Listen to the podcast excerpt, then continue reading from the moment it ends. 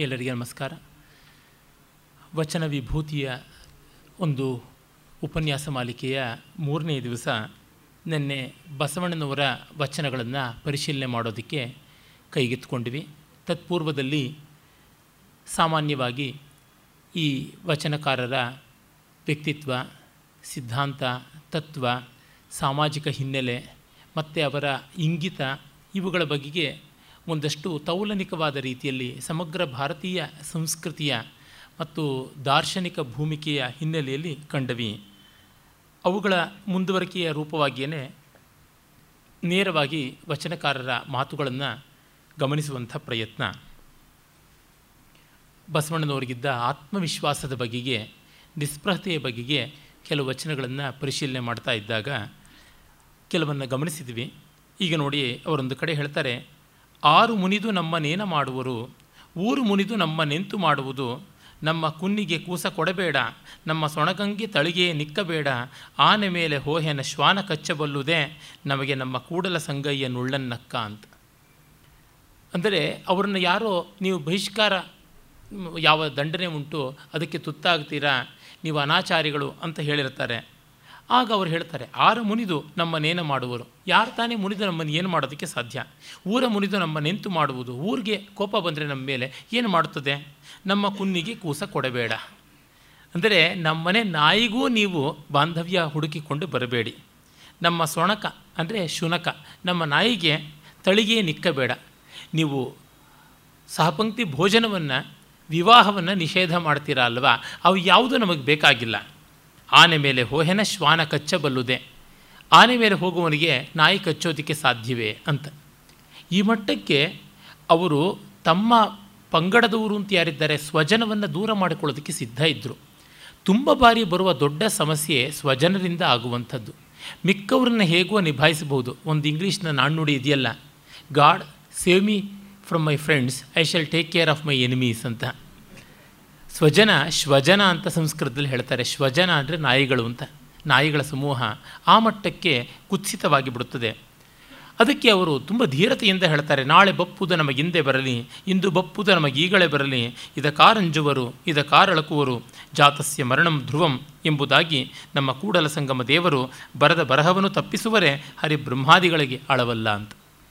ಇಲ್ಲಿ ಜಾತಸ್ಯ ಮರಣಂ ಧ್ರುವಂ ಅನ್ನುವ ಮಾತು ಭಗವದ್ಗೀತೆಯ ಜಾತಸ್ಯ ಧ್ರುವೋ ಮೃತ್ಯು ಅನ್ನುವುದರ ನೇರ ಸಂವಾದಿ.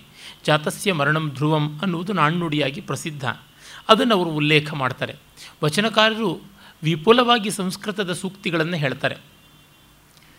ಈಚೆಗೆ ಕನ್ನಡದ ಸುಧಾರಣೆಗೆ ಅಂತ ಹೊರಟು ಕನ್ನಡಕ್ಕೆ ನಾನಾ ವಿಧವಾದ ವಿಕಾರಗಳನ್ನು ಉಂಟು ಮಾಡುವಂಥ ಒಂದು ಹುನ್ನಾರಕ್ಕೆ ಕೈ ಹಾಕಿದ ಮಹನೀಯರೊಬ್ಬರಿದ್ದಾರಲ್ಲ ಅದರ ಬಗೆಗೆ ನನ್ನ ಗೆಳೆಯರುಗಳೆಲ್ಲ ಕೆಲವೊಮ್ಮೆ ಕಸಿವಿಸಿ ಮಾಡಿಕೊಂಡಾಗ ಶುದ್ಧವಾದ ಕನ್ನಡದ ಪರಂಪರೆ ಬಗ್ಗೆ ಗೌರವ ಇರೋರು ಕೆಲವರು ವಿದ್ವನ್ ಮಿತ್ರರು ಬೇಸರ ಪಟ್ಟುಕೊಂಡಾಗ ನಾನು ಹೇಳ್ತಾ ಇರ್ತೀನಿ, ಚಿಂತೆ ಮಾಡಬೇಡಿ ವಚನಕಾರರಿರೋವರೆಗೂ ಅವ್ರ ಸುಧಾರಣೆಯನ್ನು ಯಾರೂ ಕಿಮ್ಮತ್ತು ಕಾಸಿಗೆ ನೋಡೋದಿಲ್ಲ ಅಂತ. ಏಕೆಂದರೆ ಕನ್ನಡದಲ್ಲಿ ಅಲ್ಪ ಪ್ರಾಣ ಬೇಡ ಮಹಾಪ್ರಾಣ ಬೇಡ, ಪ್ರಾಣವೇ ಬೇಡ ಅಂತ ಯಥೇಷ್ಟವಾಗಿ ಸೊಂಟ ಮುರಿಯೋದಕ್ಕೆ ಹೋದರೆ ವಚನಕಾರರ ಗತಿ ಏನಾಗಬೇಕು?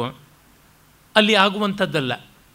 ಹೀಗಾಗಿ ಈ ವಚನಕಾರರು, ವಚನಗಳು ಇರುವವರೆಗೆ ಅವರು ಯಾರೂ ಏನೂ ಮಾಡೋಕ್ಕಾಗೋದಿಲ್ಲ. ಯಾವುದೋ ಕುಮಾರವ್ಯಾಸನ್ನ, ಪಂಪನ್ನು ಮೈನಾರಿಟಿ ಕಮ್ಯುನಿಟಿ ಅಂತ ಉಪೇಕ್ಷೆ ಮಾಡ್ಬೋದು. ಆ ದೃಷ್ಟಿಯಿಂದ ನಾನು ರಾ, ಜಾತಿಯ ರಾಜಕೀಯ ದೃಷ್ಟಿಯಿಂದ ಹೇಳ್ತಾ ಇರ್ತಕ್ಕಂಥದ್ದು, ಆ ಶಂಕರ ಭಟ್ರ ಸುಧಾರಣೆಗಳು ಏನೂ ಕಿಮ್ಮತ್ತಿಲ್ಲದೆ ಹಾಗೆ ನಾಶ ಆಗುತ್ತದೆ. ಆ ಮಟ್ಟಕ್ಕೆ ಕನ್ನಡಿಗರಿಗೆ ವಿವೇಕ ಉಂಟು. ಮತ್ತು ಅಧಮ ಪಕ್ಷದಲ್ಲಿ ಈ ಜಾತಿ ರಾಜಕೀಯದಿಂದಾಗಿ ಇದು ಉಳ್ಕೊಳ್ಳುತ್ತೆ ಅಂತ. ಅಂದರೆ ವಚನಕಾರರು ಎಷ್ಟು ಭವ್ಯೋದಾರವಾದವರು ಇಂಥ ನಿಕೃಷ್ಟರ ಜೊತೆಗೆ ಯುದ್ಧ ಮಾಡೋದಕ್ಕೆ ನಾವು ನಿಲ್ಲಿಸಬೇಕಲ್ಲ ಗುರಾಣಿಯಾಗಿ ಅಂತ ಬೇಜಾರಾಗುತ್ತದೆ. ಆದರೆ ಅನಿವಾರ್ಯ ಗತಿ. ಹಾಗಾಗಿ ವಚನಗಳನ್ನು ಟ್ಯಾಂಪರ್ ಮಾಡೋದಕ್ಕೆ ಹೋದರೆ ಈಗ ನೋಡಿ ನಮ್ಮ ಈಚೆಗಷ್ಟೇ ಜ್ಞಾನ ಪೀಠಿಗಳಲ್ಲಿ ಒಬ್ಬರಾದ್ರಲ್ಲ, ಅವರು ನಿರ್ಲಜ್ಜವಾಗಿ ಭಂಡತನದಿಂದ, ಶಂಕರ ಭಟ್ರ ಕನ್ನಡವೇ ಬಹಳ ಸರಿಯಾಗಿರೋದು, ಇನ್ಮೇಲೆ ನಾನು ಬರೀತೀನಿ ಅಂತ. ಈಗ ಅವರು ಮತ್ತೆ ತಮ್ಮ ಪುಸ್ತಕಗಳನ್ನು ರೀಪ್ರಿಂಟ್ ಮಾಡ್ಕೊಂಡಿದ್ದಾರೆ. ಅವ್ರಿಗೆ ಯಾಕೆ ನರವಿಲ್ಲ? ತಮ್ಮ ಪುಸ್ತಕಗಳನ್ನೆಲ್ಲನೂ ಆ ಸುಧಾರಿತವಾದ ಕನ್ನಡ ಅಂತ ಯಾವುದಿದೆ, ಅದರೊಳಗೆ ಪ್ರಿಂಟ್ ಮಾಡೋದಕ್ಕೆ ಒಬ್ಬ ಮುಂಡೆ ಮಗನೂ ಮೂಸು ನೋಡೋದಿಲ್ಲ. ಅದೇ ಆಗಿರ್ತಕ್ಕಂಥದ್ದು. ಯಾರು ಯಾವ ಲೈಬ್ರರಿಗಳು ತಗೊಳ್ಳೋದಿಲ್ಲ ಯಾವ ಯೂನಿವರ್ಸಿಟಿನಲ್ಲೂ ತಗೊಳ್ಳೋದಿಲ್ಲ ಅದು ಅವ್ರ ಪುಸ್ತಕ ಖರ್ಚಾಗಬೇಕು, ಅವ್ರಿಗೆ ಬೇಕಾದಷ್ಟು ರಾಯಲ್ಟಿ ಬರಬೇಕು, ಎಲ್ಲ ಆಗಬೇಕು. ಅದಕ್ಕೆ ಮಾತ್ರ ಮಾಮೂಲಿ ಒಳ್ಳೆಯ ಶುದ್ಧವಾದ ಕನ್ನಡ ಬೇಕು. ಆದರೆ ರಾಜಕೀಯ ಮಾಡೋದಕ್ಕೆ ಕಪಟತಂತ್ರ ಮಾಡೋದಕ್ಕೆ ಶಂಕರ ಭಟ್ರ ಕನ್ನಡವೇ ಬೇಕು ಅಂತ. ಈ ಮಟ್ಟದ ಕುತಂತ್ರಕ್ಕೆ ಇಳಿದರೆ ಕಂಬಾರರು ಎಂಥ ಧೂರ್ತತನ, ನೀಚತನ, ಅದಕ್ಕೆ ಯಾವ ಹೋಲಿಕೆಯೇ ಕಾಣೋದಿಲ್ಲ. ಕನ್ನಡ ದ್ರೋಹಿ ಅಂತ ಬೇಕಾಗುತ್ತದೆ. ಯಾಕೆಂದರೆ ತಾವು ಒಪ್ಪಿದ್ದನ್ನು ಆಚರಿಸಬೇಕಲ್ವ? ಇಲ್ಲ, ನನ್ನ ಕೈಲಾಗೋದಿಲ್ಲ, ನನಗೆ ತಾಕತ್ತಿಲ್ಲ ಅಂತ ಹೇಳಬೇಕಲ್ಲ. ಆ ಮಹಾಕನ್ನಡಕ್ಕೆ ಇರೋದಕ್ಕೆ ನನ್ನ ಕನ್ನಡಕ್ಕೆ ತಾಕತ್ತಿಲ್ಲ ಅಂತ. ಅಂದರೆ ಈ ಮಟ್ಟದ ಆತ್ಮವಂಚನೆಯನ್ನು, ಲೋಕವಂಚನೆಯನ್ನು ಮಾಡ್ತಾ ಇರ್ತಾರೆ. ತಮ್ಮ ಜೇಬುಗಳನ್ನು ಮಾತ್ರ ತುಂಬಿಸಿಕೊಳ್ಳೋದು, ಪದವಿ ಪ್ರತಿಷ್ಠೆಗಳನ್ನು ಪಡೆಯುವಂಥದ್ದು ಮಾಡ್ತಾ ಇರ್ತಾರೆ. ಅವರಿಗೆ ಎದುರಿಸೋದಕ್ಕೂ ವಚನಕಾರರೇ ನಮಗೆ ಬೇಕಾಗಿದೆ. ಇದು ಈ ಮಟ್ಟಕ್ಕೆ ನಾವು ಇಳಿಸಿಕೊಳ್ಳಬೇಕಾದ ದುಸ್ಥಿತಿಯನ್ನು ತರುವಂತೆ ಈ ಜಾತಿ ರಾಜಕೀಯ, ಮತ ರಾಜಕೀಯ ಇವುಗಳು ಬಂದಿವೆ. ಬಸವಣ್ಣನವರು ಹೇಳ್ತಾರೆ, ಇಂದು ಬರಪದು ಈಗಳೇ ಬರಲಿ ಅಂತ. ಬರಲಿ, ಏನಾಗುತ್ತೋ ನೋಡೋಣ ಅಂತ. ಇದು ಬಹಳ ದೊಡ್ಡದಾದ ಒಂದು ಸತ್ವ ಅಂತ ನನಗನಿಸುತ್ತದೆ ತಾವು ನಚ್ಚಿದ ನಿಷ್ಠೆಯನ್ನು ಯಾವುದಿದೆ, ಅದನ್ನು ಆದ್ಯಂತವಾಗಿ ಕಾಪಾಡಿಕೊಂಡು ಬಂದಿದ್ದಾರೆ. ನಮ್ಮ ಕೂಡಲ ಸಂಗಮ ಬರದ ಬರಹವನ್ನು ಯಾರು ತಪ್ಪಿಸೋದಕ್ಕೆ ಸಾಧ್ಯ ಅಂತ. ಹಾಗಾಗಿ ವಿಧಿಗೆ ನಾವು ಅಂಜುವುದಿಲ್ಲ ಅಂತ. ಈ ಶ್ರದ್ಧೆ, ವೀರ, ಛಲಬೇಕು ಶರಣಂಗಿ ಅಂತ ಅವರದೇ ಮಾತೊಂದು ಇದೆಯಲ್ಲ, ನಿನ್ನೆ ನೋಡಿದ್ವಲ್ಲ, ಅಲ್ಲಿ ತೋರಿಸುತ್ತದೆ. ಅದಕ್ಕೆ ಕಾರಣ, ಅಂತರಂಗ ಬಹಿರಂಗ ಶುದ್ಧಿ. ಆ ಪಾವಿತ್ರ್ಯ ಇಲ್ಲದೇ ಇದ್ದಾಗ ಯಾರಿಗೂ ಹೇಳುವುದಕ್ಕೆ ಕಷ್ಟವಾಗುತ್ತದೆ. ಈಗಲೂ ನೋಡಿ, ನಮ್ಮಲ್ಲಿ ಕನ್ನಡವನ್ನು ಕುರಿತು ಚರ್ಚೆ ಮಾಡುವಾಗ ನಮ್ಮ ಅನೇಕ ಸಾಹಿತಿಗಳು ಮುಂದೆ ಮುಂಚೂಣಿಯಲ್ಲಿ ನಿಂತುಕೊಳ್ತಾರೆ. ಆದರೆ ಅವರ ಮಕ್ಕಳು, ಮೊಮ್ಮಕ್ಕಳು, ಮರಿಮಕ್ಕಳಿಗೆ ಇಂಗ್ಲೀಷ್ ಮೀಡಿಯಂನಲ್ಲಿಯೇ ಓದಾಗಬೇಕಾಗಿರುತ್ತದೆ. ಅದು ಯಾರನ್ನೇ ಬೇಕಾದರೆ ನೋಡಿ ಆ ಥರ ಆಗಿದ್ದು ಉಂಟು. ಒಮ್ಮೆ ಈ ಥರದ ಸಮಸ್ಯೆ ಬಂದಿತ್ತು. ಪ್ರಸಿದ್ಧರಾದ ಕನ್ನಡಕ್ಕಾಗಿ ಬೇಕಾದಷ್ಟು ಕೆಲಸವೇ ಮಾಡಿರ್ತಕ್ಕಂಥ ಜವರೇಗೌಡರು ನನ್ನ ಮನೆ ಹತ್ತಿರ ಇರತಕ್ಕಂಥ ಒಂದು ಶಾಲೆಯಲ್ಲಿ ಮೊಮ್ಮಗನಿಗೆ ಇಂಗ್ಲೀಷ್ ಸಿ ಮೀಡಿಯಂ ಸೀಟಿಗೋಸ್ಕರ ಬಂದಿದ್ದರು ಆಗ ಅಲ್ಲಿದ್ದಂಥವರು ಆ ಒಂದು ಯಾವ ಪ್ಯಾನಲ್ ಇರುತ್ತದಲ್ಲ, ಆಳ್ವಿಕೆಯ ಮಂಡಳಿಯಲ್ಲಿ ಅಲ್ಲಿದ್ದವರು ನನಗೆ ತುಂಬ ಆದರಣೀಯರಾದ, ತಮಗೆಲ್ಲರಿಗೂ ಚಿರಪರಿಚಿತರಾದಂತಹ ಗುರುರಾಜ ಕರ್ಜಗಿಯವರು ಅವರು ಕೇಳಿದ್ರಂತೆ, ನೀವು ಮೊನ್ನೆ ತಾನೇ ಇಂಗ್ಲೀಷ್ ಮೀಡಿಯಂ ಶಾಲೆಗಳನ್ನು ರದ್ದು ಮಾಡಬೇಕು ಅಂತ ಜಾಥಾ ಹೋಗಿದ್ದರೆ ಯಾತಕ್ಕೆ ಬಂದು ಕೇಳ್ತಾ ಇದ್ದೀರಾ ಅಂತ? ಅದು ಸಾರ್ವಜನಿಕವಾದ ಬಾಧ್ಯತೆ. ಇದು ಮೊಮ್ಮಕ್ಕಳನ್ನು ನೋಡ್ಕೊಳ್ಬೇಕಾದ ಬಾಧ್ಯತೆ ವೈಯಕ್ತಿಕ ಅಂದ್ರಂತೆ. ಈ ಮಟ್ಟದ ಡೈಕಾಟಮಿ ಆದರೆ ಎಲ್ಲಿಂದ ಉಳಿಯುತ್ತದೆ. ಅದಕ್ಕೆ ಯಾವುದು, ಯಾವ ಚಳವಳಿಯೂ ಫಲಕಾರಿ ಆಗೋದಿಲ್ಲ. ಎಲ್ಲೋ ಕೆಲವರು ಮಾತ್ರ ತಮ್ಮ ಮಕ್ಕಳಿಗೆ ಆ ರೀತಿಯಾದ ವ್ಯಾಸಂಗವನ್ನು ಕೊಡಿಸಿದವರು ಉಂಟು. ಇನ್ನು ಮೊಮ್ಮಕ್ಕಳ ಕಾಲಕ್ಕೆ ನಮ್ಮ ಮಾತು ನಡೆಯೋದಿಲ್ಲ ಅಂತಾದಾಗ ತೆಪ್ಪಗಿರಬೇಕು. ನಮ್ಮ ಮಾತನ್ನು ನಮ್ಮ ಮಕ್ಕಳು ಕೇಳೋಲ್ಲ ಅಂತಂದರೆ ಬೇರೆಯವ್ರಿಗೆ ಹೇಳೋಕ್ಕೆ ಹೋಗಬಾರ್ದು. ಈ ಮಟ್ಟದಲ್ಲಿ ಪ್ರಾಮಾಣಿಕತೆ ಅನ್ನುವುದು ಬೇಕಲ್ಲ. ಅದನ್ನು ನೋಡಿದಾಗ ಬಸವಣ್ಣನವ್ರಿಗೆ ಇತ್ತು ಆ ಪ್ರಾಮಾಣಿಕತೆ. ಆ ಪರಿಶುದ್ಧತೆ ಇತ್ತು. ವಚನಕಾರರಲ್ಲಿ ಅನೇಕರಿಗೆ ಆ ರೀತಿಯಾದ ಪ್ರಾಮಾಣಿಕತೆ ಇದ್ದದ್ದು ಎದ್ದು ತೋರುತ್ತದೆ. ಹಾಗಾಗಿ ಅವರು ಯಾವ ಅಂಟೂ ಇಲ್ಲದೆ ಹೇಳ್ತಾರೆ. ಅವ್ರು ಹೇಳ್ತಾರೆ ಹರಿವ ಹಾವಿಗೆ, ಹರಿವ ಹಾವಿಂಗಂಜೆ, ಉರಿಯ ನಾಲಿಗೆ ಗಂಜೆ ಸುರಗಿಯ ಮೊನೆಗಂಜೆ, ಒಂದಕ್ಕಂಜುವೆ, ಒಂದಕ್ಕಳಕುವೆ, ಪರಸ್ತ್ರೀ ಪರಧನವೆಂಬಿ ಜೂಜಿಂಗಂಜುವೆ, ಮುನ್ನಂಜದ ರಾವಣನೇ ವಿಧಿಯಾದ ಅಂಜುವೆನಯ್ಯ ಕೂಡಲ ಸಂಗಮದೇವ ಅಂತ. ನಾನು ಹಾವಿಗೂ ಅಂಜೋಲ್ಲ, ಬೆಂಕಿಗೂ ಅಂಜೋಲ್ಲ, ಖಡ್ಗಕ್ಕೂ ಅಂಜೋಲ್ಲ, ವಿಷಕ್ಕೂ ಅಂಜೋಲ್ಲ, ಯಾವುದಕ್ಕೂ ಅಂಜೋಲ್ಲ, ಆದರೆ ಪರಸ್ವ, ಪರಧನ, ಪರಸ್ತ್ರೀ ಇದಕ್ಕಾಗಿ ಅಂಜತೀನಿ ಅಂತ. ಈ ಧೀರತೆ ಇದ್ದಿದ್ದರಿಂದಲೇ ಅವರ ಸತ್ವ, ಅವರ ವ್ಯಕ್ತಿತ್ವ, ಅವರ ಬರವಣಿಗೆ, ಅವ್ರ ವಿಚಾರ ಇವರಿಗೂ ಬರೋದಕ್ಕಾಯಿತು. ಎಷ್ಟು ಜನ ಜಸ್ಟಿಸ್ಗಳು ಎಂತೆಂಥವ್ರು ಕೊಚ್ಚಿಕೊಂಡು ಹೋಗಿಲ್ಲ, ಗವರ್ನರ್ಗಳು, ಮುಖ್ಯಮಂತ್ರಿಗಳು ಈ ರೀತಿಯಾದದ್ರೊಳಗೆ ತೇಲ್ಕೊಂಡು ಹೋಗಿಲ್ಲ, ನಾವು ನೋಡಿದ್ದೀವಿ. ಪ್ರಭುತ್ವ ಪ್ರಭುತ್ವಗಳೇ ಹೊರಟೋಗ್ಬಿಟ್ಟವಲ್ಲ ಇದನ್ನು ಅವರು ಇಟ್ಕೊಂಡಿದ್ದಾರೆ ಮಾತೆತ್ತಿದರೆ ವಚನಕಾರರು ವಚನಕಾರರು ಅಂತಂತಾರೆ. ಅರೆ ಗೋಹತ್ಯೆಯೋ ಮತ್ತೊಂದು ಕಾನೂನೋ ಇತ್ಯಾದಿ ಆದ ತಕ್ಷಣ, ಇಲ್ಲ ಇಲ್ಲ, ಅವರು ಮತ್ತೊಬ್ಬರಿಗೆ ತೊಂದರೆ ಆಗುತ್ತೆ, ಇನ್ನೊಬ್ಬರಿಗೆ ತೊಂದರೆ ಆಗುತ್ತದೆ ಅಂತಂತಾರೆ. ಆಗ ಇದನ್ನು ಹೇಳೋದಕ್ಕೆ ಎಲ್ಲಿಂದ ನೈತಿಕವಾದ ಹಕ್ಕು ಬರುತ್ತದೆ? ನಿಜ, ತದನ್ನಾಸ್ತಸ್ಯ ದೇವತಾ ಅವರವ್ರ ಆಹಾರ ಪದ್ಧತಿ ಅವರವ್ರದ್ದು ಅಂತಂದರೆ, ಆ ಬಗೆಗೆ ಬೇರೆ ರೀತಿಯಿಂದ ನೋಡಬೇಕು. ಉದಾಹರಣೆಗೆ ನನಗೆ ಗೊತ್ತಿದೆ, ನಾನು ಅನೇಕ ವೇದಿಕೆಗಳಲ್ಲಿ ಹೇಳಿದ್ದೀನಿ, ಬರವಣಿಗೆಯೂ ಮಾಡಿದ್ದೀನಿ. ವೇದಗಳಲ್ಲಿ ಮತ್ತು ಬ್ರಾಹ್ಮಣಗಳಲ್ಲಿ, ಯಜ್ಞತಂತ್ರಗಳಲ್ಲಿ ಪಶುವಧೆ ಇದ್ದದ್ದು ಗೊತ್ತಾಗುತ್ತದೆ, ಗೋವಧೆ ಇದ್ದದ್ದು ಗೊತ್ತಾಗುತ್ತದೆ, ಸಮಾಂಸ ಮಧುಪರ್ಕ, ಮಾಂಸ ಮಧುಪರ್ಕ ಅಂತ ಬೇಕಾದಂತೆ ಇದ್ದದ್ದು ಗೊತ್ತು. ಹೀಗೆಲ್ಲ ಹೇಳಿಯೂ ಇದ್ದೀನಿ. ಆದರೆ ಸಸ್ಯಾಹಾರಕ್ಕೆ ಬೇಕಾದಷ್ಟು ಪ್ರಯೋಜನ ಇದೆ ಅನ್ನುವಂಥದ್ದು ನೋಡಬೇಕು. ಉದಾಹರಣೆಗೆ ಎಲ್ಲ ಪ್ರತಿಷ್ಠಿತವಾದ ವೈದ್ಯ, ವೈಜ್ಞಾನಿಕ, ವೈದ್ಯಕೀಯ ಸಂಶೋಧನಾ ಪತ್ರಿಕೆಗಳಲ್ಲಿ ಪ್ರಚುರವಾಗಿರುವಂಥದ್ದು ಲೋಕ ಒಪ್ಪಿರುವಂಥದ್ದು, ವಿದ್ವಲ್ಲೋಕ ಮಾನಿತವಾದದ್ದು, ರೆಡ್ ಮೀಟ್ ಅಂತ ಯಾವುದುಂಟು, ವಿಶೇಷವಾಗಿ ಗೋಮಾಂಸದಿಂದ ಬರುವಂಥದ್ದು ಯಾವುದಿದೆ, ಅದು ತುಂಬ ದೇಹಕ್ಕೆ ವಿಶೇಷವಾಗಿ ಹೃದಯಕ್ಕೆ ಹಾನಿಕಾರಿ ಅಂತೆ. ಅದರಿಂದ ಅದನ್ನು ಕಡಿಮೆ ಮಾಡಿ ಅಂತನ್ನುವಂಥದ್ದು. ಹಾಗೆಯೇ ಈ ಕೋಳಿಯ ಮಾಂಸಕ್ಕೆ ಸಂಬಂಧಪಟ್ಟಂಥದ್ದು, ಮತ್ತು ಮೊಟ್ಟೆಯಲ್ಲಿರುವಂತಹ ಹಳದಿಯ ಭಾಗಕ್ಕೂ ಕೂಡ ಈ ರೀತಿಯಾದ ಸಮಸ್ಯೆಗಳಿವೆ ಎನ್ನುವುದನ್ನು ಸ್ಪಷ್ಟಪಡಿಸಿದ್ದಾರೆ. ಒಂದು ಜೀವಘಾತುಕವಾದಂಥ ಕೊಲೆಸ್ಟ್ರಾಲ್ ಹೆಚ್ಚಾಗುತ್ತದೆ. ಈ ಕೋಳಿಯ ಮೊಟ್ಟೆಯಲ್ಲಿರ್ತಕ್ಕಂಥ ಹಳದಿ ಪ್ರದ ಪದಾರ್ಥದಿಂದ ಅಂತ ಮೊನ್ನೆ ಮೊನ್ನೆಯೂ ಕೂಡ ನಾನು ವೈದ್ಯಕೀಯ ವಿದ್ವಾಂಸರಿಂದ ಅದನ್ನು ಖಾತ್ರಿಪಡಿಸಿಕೊಂಡಿದ್ದೀನಿ. ಹೀಗಾಗಿ ಅಂಥದ್ದನ್ನು ಹೆಚ್ಚು ಉತ್ತೇಜನ ಕೊಡುವುದು ಬೇಡ. ಮತ್ತು ಇವತ್ತು ಸಂಪನ್ಮೂಲಗಳು ತುಂಬ ಕಡಿಮೆ ಇವೆಯಲ್ಲ. ನಮಗೆ ಗೊತ್ತಿದೆಯಲ್ಲ, ಒಂದು ಕೆ ಜಿ ಗೋಮಾಂಸಕ್ಕೆ ಎಂಟು ಕೆ ಜಿ ಮೇವನ್ನು ಅದಕ್ಕೆ ಹಾಕಬೇಕು ಅಂತ. ಇನ್ನೆಷ್ಟು ನೀರು ಬೇಕಾಗುತ್ತದೆ, ಇನ್ನೆಷ್ಟು ರೀತಿಯಲ್ಲಿ ಪರಿಸರಕ್ಕೆ ಹಾನಿ ಆಗಬೇಕಾಗುತ್ತದೆ ಅಂತ. ಹಾಗೆ ಗೊತ್ತಿದ್ದಾಗಲೂ ಸರ್ಕಾರ ಯಾವುದೋ ಕಮ್ಯುನಿಟಿ, ಯಾವುದೋ ಮೈನಾರಿಟಿ ಅಂತ ಅಂದುಕೊಂಡು ಅವುಗಳಿಗೆಲ್ಲ ಸಲ್ಲದ ಪುರಸ್ಕಾರವನ್ನು ಕೊಟ್ಟು ಇಡೀ ದೇಶಕ್ಕೆ, ಇಡೀ ಹೆಚ್ಚಿನ ಸಮುದಾಯಕ್ಕೆ ತೊಂದರೆ ಕೊಡ್ತಾ ಇದ್ದಾರಲ್ಲ. ಇವನ್ನೆಲ್ಲ ಗಮನಿಸಿದಾಗ ಬಸವಣ್ಣನವರ ಮಾತು, ದಯೆ ಇಲ್ಲದ ಧರ್ಮವಾವುದಯ್ಯ, ದಯೆಯೇ ಬೇಕು ಸಕಲ ಪ್ರಾಣಿಗಳಲ್ಲಿಯೂ, ದಯೆಯೇ ಧರ್ಮದ ಮೂಲವಯ್ಯ, ಕೂಡಲ ಸಂಗಯ್ಯನು ಅಂತ ಒಲ್ಲದರನು ಒಲ್ಲನಯ್ಯ ಅನ್ನುವಲ್ಲಿ ಜೀವ ಕಾರುಣ್ಯ ಎಲ್ಲ ಹಂತದಲ್ಲೂ ಬೇಕು. ಸಸ್ಯಾಹಾರದಲ್ಲಿಯೂ ಹಿಂಸೆ ಉಂಟು. ಅದಕ್ಕೇನೆಂದರು, ಎಷ್ಟು ಬೇಕೋ ದೇಹಕ್ಕೆ ಅಷ್ಟು ತೆಗೆದುಕೊಳ್ಳಿ ಅಂತ. ಇವತ್ತು ಆಹಾರವನ್ನು ನಮ್ಮ ಅಳತೆ ಮೀರಿ ನಾವು ಸ್ವೀಕಾರ ಮಾಡ್ತಾ ಇದ್ದೀವಿ. ಪದಾರ್ಥಗಳನ್ನು ನಮ್ಮ ಕೈಯಲ್ಲಿ ಕೊಳ್ಳುವ ಶಕ್ತಿ ಇದೆ ಅಂತ ಅದಕ್ಕಿಂತ ಮಿಗಿಲಾಗಿ ಮಿಗಿಲಾಗಿ ನಾವು ಗ್ರಾಹ್ಯ ಮಾಡ್ತಾ ಇದ್ದೀವಿ. ಅದು ಯುಕ್ತವಾಗುವುದಿಲ್ಲ. ನೋಡಿ, ಹಿಂದೆ ನಮ್ಮಲ್ಲಿ ಹಬ್ಬದ ದಿವಸ ಬಿಟ್ಟರೆ ಮಿಕ್ಕಂತೆ ಸಿಹಿ ಎನ್ನುವುದಿರಲಿಲ್ಲ ಈಗ ಮುನ್ನೂರ ಅರವತ್ತೈದು ದಿವಸವೂ ಇಪ್ಪತ್ನಾಲ್ಕು ಗಂಟೆಗಳು ಎಲ್ಲ ಬಗೆಯ ಸಿಹಿಗಳು ಸಿಗ್ತಾ ಇರುತ್ತವೆ. ಅದೇ ರೀತಿಯಾಗಿ ಹಣ್ಣುಗಳಾಗಲಿ, ಮತ್ತೊಂದಾಗಲಿ, ಯಾವುದೇ ಪದಾರ್ಥಗಳಾಗಲಿ, ಆ ಋತುವಿನದು, ಆ ಕಾಲದ್ದು ಅಂತಲ್ಲದೆ ಅದನ್ನು ಡೀಪ್ ಫ್ರೀಸರ್ಗಳಲ್ಲಿ ಕೋಲ್ಡ್ ಸ್ಟೋರೇಜ್ಗಳಲ್ಲಿ ಹಾಕಿ ಆರು ತಿಂಗಳು, ಎಂಟು ತಿಂಗಳು ಆದಮೇಲೂ ಬಳಸುವಂಥದ್ದು ಹೀಗೆ ಮಾಡ್ತಾ ಇದ್ದಾರೆ. ಹಾಗೆ ಮಾಡುವುದರಿಂದಾಗಿ ಕೃತಕವಾದ ಅಭಾವವನ್ನು, ಕೃತಕವಾದ ಬೇಡಿಕೆಯನ್ನು ಸೃಷ್ಟಿ ಮಾಡಿ ಬೆಳೆಗಾರರಿಗೂ ತೊಂದರೆ ಮಾಡ್ತಾ ಇದ್ದಾರೆ. ಈ ಥರದ್ದು ಎಷ್ಟೊಂದು ಉಂಟು. ಬೇಕಾದಂತೆ ಗೌರ್ಮೆಂಟ್ ಪ್ರೊಕ್ಯೂರ್ ಮಾಡುತ್ತೆ ಧಾನ್ಯವನ್ನು. ಅದನ್ನು ಇಡೋದಕ್ಕೆ ಸರಿಯಾದ ಗೋದಾಮುಗಳು, ಗೋಡೌನ್ಗಳು ಇಲ್ಲ. ಅದಕ್ಕಾಗಿ ನೆಲದ ಮೇಲೆ ಹಾಕಿ ಟಾರ್ಪಾಲನ್ನು ಮುಚ್ಚಿಟ್ಟು ಬಿಡುತ್ತದೆ. ಲಕ್ಷಗಟ್ಟಲೆ ಟನ್ನುಗಳು, ಹೀಗೆ ಹೆಗ್ಗಣಗಳಿಗೆ, ಹಂದಿಗಳಿಗೆ ಮತ್ತು ಹುಳುಗಳಿಗೆ ಪಾಲಾಗುತ್ತದೆ. ನೀರು ನೆರೆಯಲ್ಲಿ ಕೊಚ್ಚಿ ಹೋಗುತ್ತವೆ ಅಂತ ನೋಡಿದಾಗ ಈ ದುಂದು, ಈ ಪೋಲು ಎಲ್ಲ ಆಗ್ತಾ ಇರೋದು ಜೀವ ಕಾರುಣ್ಯದ ಬೆಲೆ ಇಲ್ಲದೆ ಇರುವುದರಿಂದ. ಇಷ್ಟು ಹಿಂಸೆ ಮಾಡಬಹುದೇ? ಇಷ್ಟು ಅವುಗಳನ್ನು ತೊಂದರೆಗೆ ಒಳಪಡಿಸಬಹುದೇ? ಇವೆಲ್ಲ ಕಂಡಾಗ ನಮಗೆ ಗೊತ್ತಾಗುತ್ತದೆ, ನಾವು ಆಧುನಿಕತೆಯ ಹೆಸರಿನಲ್ಲಿ ಈ ಗ್ರಹದ ಮೇಲೆ, ಈ ಭೂಮಿಯ ಮೇಲೆ, ಈ ಲೋಕದ ಮೇಲೆ ಎಷ್ಟು ಉಪಪ್ಲವ ಮಾಡ್ತಾ ಇದ್ದೀವಿ, ಆ ಎಲ್ಲ ಅರ್ಥದಲ್ಲಿ ನೋಡಿದಾಗ ಇವರುಗಳ ಸಂವೇದನೆ ತುಂಬ ದೊಡ್ಡದು. ಈ ಅಹಿಂಸಾ ದೃಷ್ಟಿ ವೇದಗಳಿಂದ ಮೊದಲುಗೊಂಡು ಎಲ್ಲ ಕಡೆಯಲ್ಲಿಯೂ ಬಂದ, ಬಂದಿರುವಂಥದ್ದೇ ಆಗಿದೆ.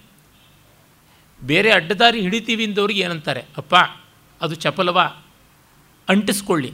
ಆದರೆ ನಿಮಗಿಂತ ಮೇಲ್ಪಟ್ಟವರನ್ನು ಗೌರವಿಸಿ ಅಂತ. ನಿವೃತ್ತಿಸ್ತು ಮಹಾಫಲ, ಮನುವಿನ ಮಾತುಂಟಲ್ಲ, ನಮಾಂಸ ಭಕ್ಷಣೆ ದೋಷೋ ನಮಧ್ಯೆ ನಚಮೈಥುನೆ, ಪ್ರವೃತ್ತಿರೇಷಾ ಭೂತಾನಂ ನಿವೃತ್ತಿಸ್ತು ಮಹಾಫಲ. ಅಂಟಿಸಿಕೊಳ್ಳೋದ್ರೊಳಗೆ ತಪ್ಪಿಲ್ಲದೆ ಇದ್ದರೂ ಬಿಡುವುದರೊಳಗೆ ತುಂಬ ದೊಡ್ಡ ಗುಣ ಉಂಟು ಅಂತ.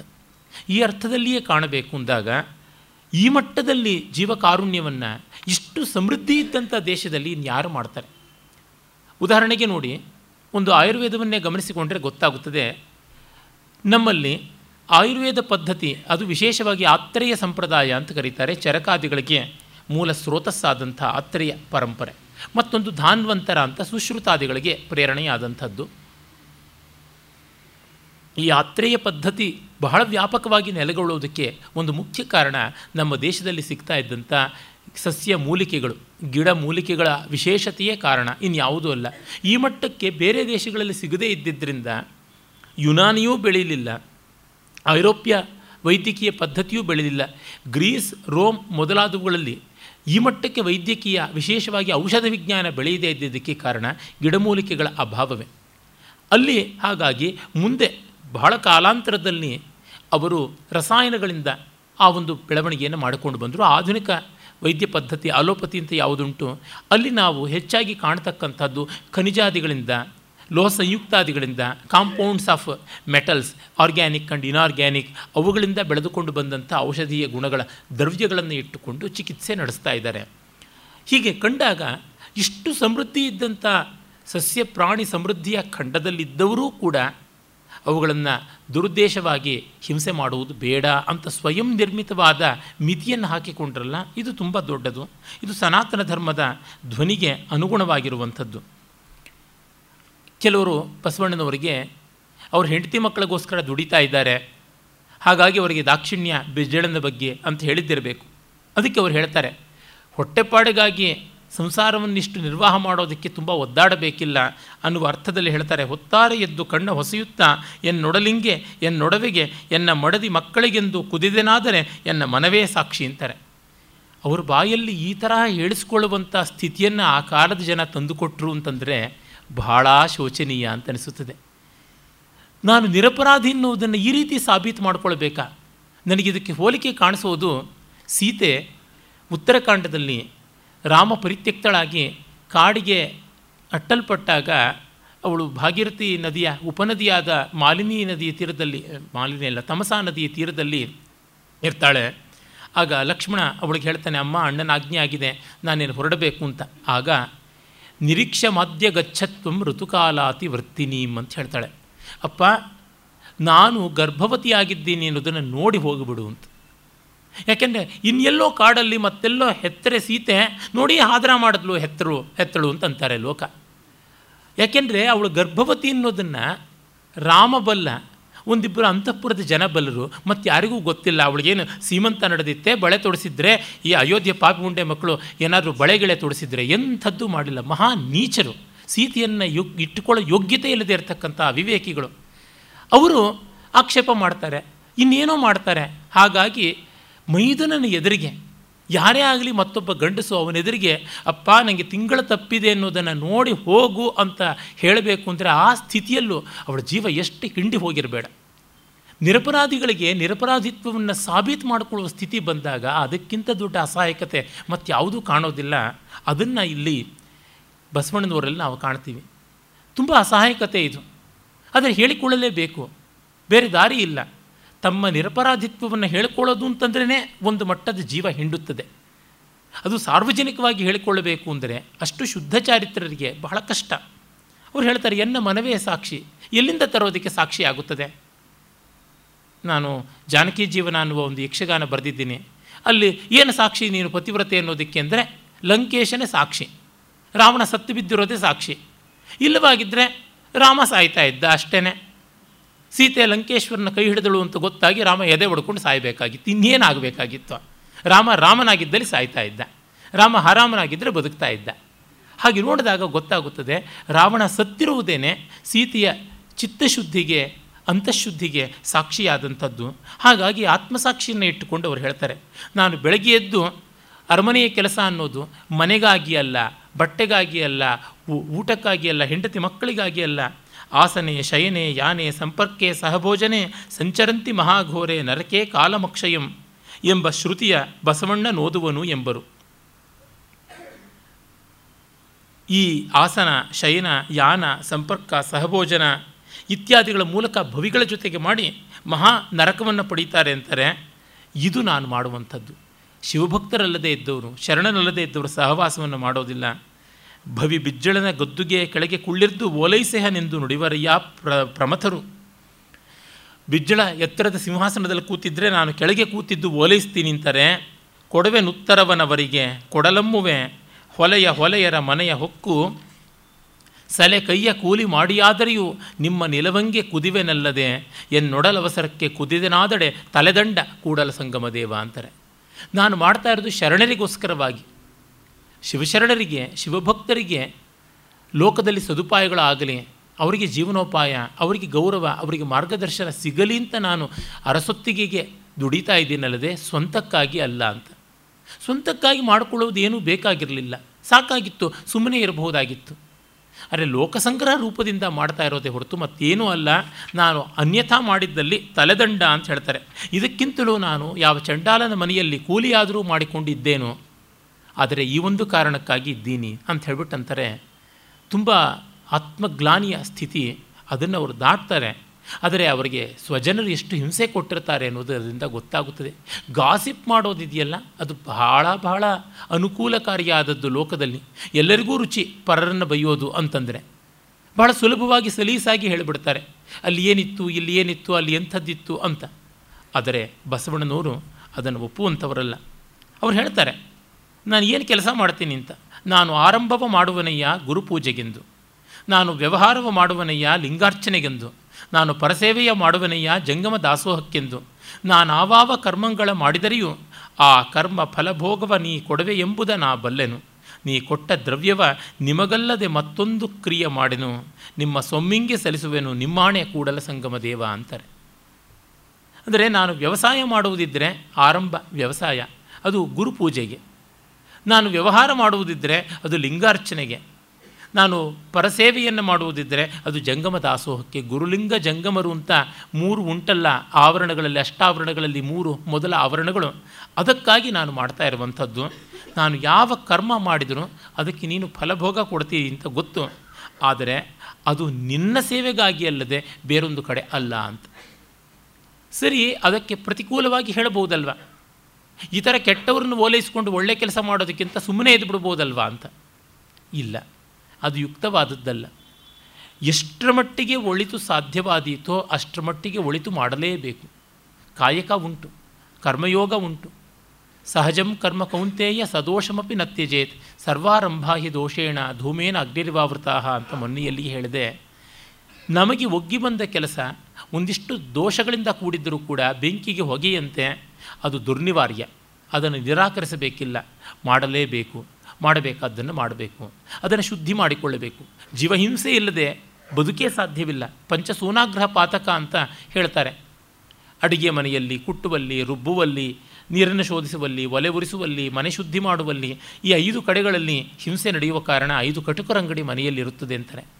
ಅದನ್ನು ಮೀರುವುದಕ್ಕಾಗಿಯೇ ಬ್ರಹ್ಮಯಜ್ಞ, ದೇವಯಜ್ಞ, ಪಿತೃಯಜ್ಞ, ಮನುಷ್ಯಯಜ್ಞ ಮತ್ತು ಭೂತಯಜ್ಞ ಅನ್ನುವ ಐದು ಯಜ್ಞಗಳನ್ನು ಅಂದರೆ ತಾನು ಪಡೆದದ್ದನ್ನೇ ಮಿಕ್ಕೆಲ್ಲವರ ಜೊತೆಗೆ ಹಂಚಿಕೊಂಡು ಬಾಳುವಂಥದ್ದು. ಕಾಣದ ಆ ಪರತತ್ವವನ್ನು ಗೌರವಿಸುವುದು, ಪರಂಪರೆಯ ಜ್ಞಾನವನ್ನು ಬೆಳೆಸುವುದು, ಹಂಚುವುದು, ಇರುವ ಮತ್ತು ಗತಿಸಿದ ಹಿರಿಯರನ್ನು ಗೌರವಿಸತಕ್ಕಂಥದ್ದು, ಸಹ ಮಾನವರನ್ನು, ಸಹ ಜೀವರಾಶಿಗಳನ್ನು, ಸ್ಥಾವರ ಜಗಮಾದಿ ಚೇತನಾಚೇತನವಾದ ಸಮಸ್ತ ಸೃಷ್ಟಿಯನ್ನು ಕಾಪಿಡುವಂಥ ಕೆಲಸ, ಇವೆಲ್ಲದರ ಮೂಲಕವಾಗಿ ಜೀವಹಿಂಸೆಯನ್ನು ಒಂದಿಷ್ಟಾದರೂ ಮಾಡಿದ ಪಾತಕ ಕಳ್ಕೊಳ್ಳೋದು ಅಂತ. ಆ ರೀತಿಯಾಗಿ ಮಾಡ್ತಾ ಇದ್ದೀನಿ, ಮತ್ತೊಂದು ಅಲ್ಲ ಅಂತ ಹೇಳ್ಬಿಟ್ಟು ಅಂತಾರೆ ಇವರು ಹೀಗೆ ಲೆಕ್ಕಕ್ಕೆ ಲೆಕ್ಕ ಅಕೌಂಟ್ ಇಟ್ಕೊಳ್ಬೇಕಲ್ಲ, ಅದು ತುಂಬ ದೊಡ್ಡದಾದದ್ದು, ತುಂಬ ಕಷ್ಟಕಾರಿಯಾದದ್ದು. ಒಂದು ಕಡೆ ವಿಶ್ವೇಶ್ವರಯ್ಯನವರು ಅವರಿಗೆ ಬಹಳ ವರ್ಷಗಳಿಂದ ನಚ್ಚಿಕೆಯಾಗಿ ಬಂದ ಖಾಸಾ ಕಾರ್ಯದರ್ಶಿಯ ಸ್ಥಾನದಲ್ಲಿದ್ದಂಥ ವ್ಯಕ್ತಿಗೆ ಏನೋ ಸಹಾಯ ಮಾಡಬೇಕಾಗಿ ಬರುತ್ತದೆ ಆಗ ಅವರು ಮಾಡಿದ ಸಹಾಯದ ಬಗ್ಗೆಗೆ ದೊಡ್ಡ ಕೋಲಾಹಲ ಹೇಳುತ್ತದೆ ಆಗ ಅವರು ಡಿ ವಿ ಜಿ ಹತ್ರ ಹೇಳ್ತಾರೆ, ತಾನು ಮಾಡಿದ್ದಾದರೂ ಏನು, ಆತನ ಅರ್ಹತೆಯಾದರೂ ಏನು, ತಾನು ಯಾತಕ್ಕೆ ಮಾಡ್ತಾ ಇದ್ದೀನಿ? ಅಂತ ಹೇಳ್ತಾರೆ. ಆಗ ಒಂದು ಹೇಳ್ತಾರೆ, ಆತ ಬಯಸಿದ್ದು ತುಂಬ ಅಲ್ಪ. ನಾನಾದರೂ ಕೊಡ್ತಾ ಇರೋದು ಯಾತಕ್ಕೆ ಅಂದರೆ, ನನ್ನ ಮರ್ಜಿಯನ್ನು ನೋಡಿಕೊಂಡು, ನನ್ನ ಮನೋಧರ್ಮವನ್ನು ನೋಡಿಕೊಂಡು to his whims and fancies moods ಅಂತಂತಾರಲ್ಲ, ಅದಕ್ಕೆಲ್ಲ ಒಗ್ಗಿಕೊಂಡು ಆತ ಮಾಡಬಲ್ಲ, ತನ್ನ ಕಾರ್ಯದಕ್ಷತೆ ಹೆಚ್ಚುತ್ತದೆ. ಆ ಕಾರಣದಿಂದಾಗಿ ಆತನಿಗೆ ಒಂದು ಸವಲತ್ತು ಕೊಟ್ಟಿರೋದು. ಇನ್ಯಾವುದೂ ಅಲ್ಲ. ಆತನಿಗೆ ವಯಸ್ಸಾಗ್ತಾ ಇದೆ, ಸಂಸಾರ ಇದೆ, ಒಂದಿಷ್ಟು ಅಳುಕು ಭಯ ಬಂದಿದೆ. ತನ್ನ ಗತಿ ಏನಪ್ಪ ಅಂತ, ಅವನಿಗೆ ಒಂದು ಮಟ್ಟದ ನೆಮ್ಮದಿಯನ್ನು ಕೊಡದೆ ಮಿಕ್ಕದ್ದು ಯಾವುದೂ ನಡೆಸೋಕ್ಕೆ ಸಾಧ್ಯವಿಲ್ಲವಾದ್ದರಿಂದ ಮಾಡ್ತಾ ಇದ್ದೀನಿ ಅಂತ. ವಿಶ್ವೇಶ್ವರಯ್ಯನವರಂಥವರು, ಲೋಕದ ಮುಂದೆ ಇದನ್ನು ಹೇಳ್ಕೊಳ್ಬೇಕು ಅಂತಂದರೆ ಇದು ಇಂಥದ್ದೇ ಸ್ಥಿತಿ. ಎಷ್ಟು ಪಾಪ ಪ್ರಾಮಾಣಿಕರಾಗಿ ಡಿ ವಿ ಜಿಯವರು ಬರೀತಾರೆ, ಇಂಥ ದೊಡ್ಡವರು ಈ ರೀತಿಯಾಗಿ ಹೇಳ್ಕೊಳ್ಬೇಕಲ್ಲ ಅಂತ. ಏಕೆಂದರೆ ಅವರಿಗೆ ಸಣ್ಣ ಸಣ್ಣದೇ ಸಿಗುತ್ತದೆ ಆಕ್ಷೇಪಕರ್ತರಿಗೆ. ಅದನ್ನೇ ಇಟ್ಟುಕೊಂಡು ಮತ್ತೆ ಮತ್ತೆ ಆಕ್ಷೇಪ ಮಾಡ್ತಾ ಇರ್ತಾರೆ. ಈ ಸಾಧಕನ ನೋವಿನ ಹಂತ ಇದೆಯಲ್ಲ, ಅದನ್ನು ಬಸವಣ್ಣನವರು ಬಹಳ ಚೆನ್ನಾಗಿ ಚಿತ್ರಿಸಿದ್ದಾರೆ. ಆತ್ಮನಿವೇದನೆಯನ್ನು ಅಷ್ಟು ಚೆನ್ನಾಗಿ ಮಾಡಿಕೊಂಡಿದ್ದಾರೆ. ಯಾರಿಗೂ ಅನಿಸುತ್ತದೆ. ಕಡೆಗೆ ರೋಸೆತ್ತು ಹೋಗಿ ನಿಂದಕರಿರಬೇಕು, ಹಂದಿ ಹಾಂಗ ಊರೊಳಗೆ ನಿಂದಕರಿರಬೇಕು ಅಂತ ದಾಸರಂತಾರಲ್ಲ ನಮ್ಮನ್ನು ಬೈಯೋರೊಂದಷ್ಟು ಜನ ಇರಲೇಬೇಕು ಅನ್ನುವ ಮಟ್ಟಕ್ಕೆ ದಪ್ಪ ಚರ್ಮ ಮಾಡಿಕೊಳ್ಳಬೇಕಾಗುತ್ತದೆ. ಮತ್ತು ಅವರಿಗೆ ಭಾಷೆಯ ಬಗ್ಗೆ, ವಿಚಾರದ ಬಗೆಗೆ, ಒಂದು ವಿಷಯದ ಬದ್ಧತೆಯ ಬಗೆಗೆ ಇದ್ದ ಆಲೋಚನೆ ಏನು ಬಹಳ ಪ್ರಸಿದ್ಧವಾದ ವಚನ, ನನಗೆ ತುಂಬ ಇಷ್ಟವಾದ ವಚನಗಳಲ್ಲೊಂದು. ನುಡಿದರೆ ಮುತ್ತಿನ ಹಾರದಂತಿರಬೇಕು, ನುಡಿದರೆ ಮಾಣಿಕ್ಯದ ದೀಪ್ತಿಯಂತಿರಬೇಕು, ನುಡಿದರೆ ಸ್ಫಟಿಕದ ಶಲಾಖೆಯಂತಿರಬೇಕು, ನುಡಿದರೆ ಲಿಂಗ ಮೆಚ್ಚಿ ಅಹುದಹುದೆನ್ನುವಂತಿರಬೇಕು, ನುಡಿಯೊಳಗಾಗಿ ನಡ, ನುಡಿಯೊಳಗಾಡಿ ನಡೆಯದಿದ್ದರೆ ಕೂಡಲ ಸಂಗಮನಿನ್ ತೊಲಿವನಯ್ಯ ಅಂತಾರೆ. ತುಂಬ ಪ್ರಸಿದ್ಧ. ಆದರೆ ನೋಡಿ, ಅದರೊಳಗಿನ ಧ್ವನಿ ಸ್ವಾರಸ್ಯಗಳು ಎಷ್ಟು? ಮುತ್ತು ಬಿಡಿಯಾಗಿಯೂ ಚೆನ್ನ, ಇಡಿಯಾಗಿ ಮಾಲಿಕೆಯಲ್ಲಿಯೂ ಚೆನ್ನ.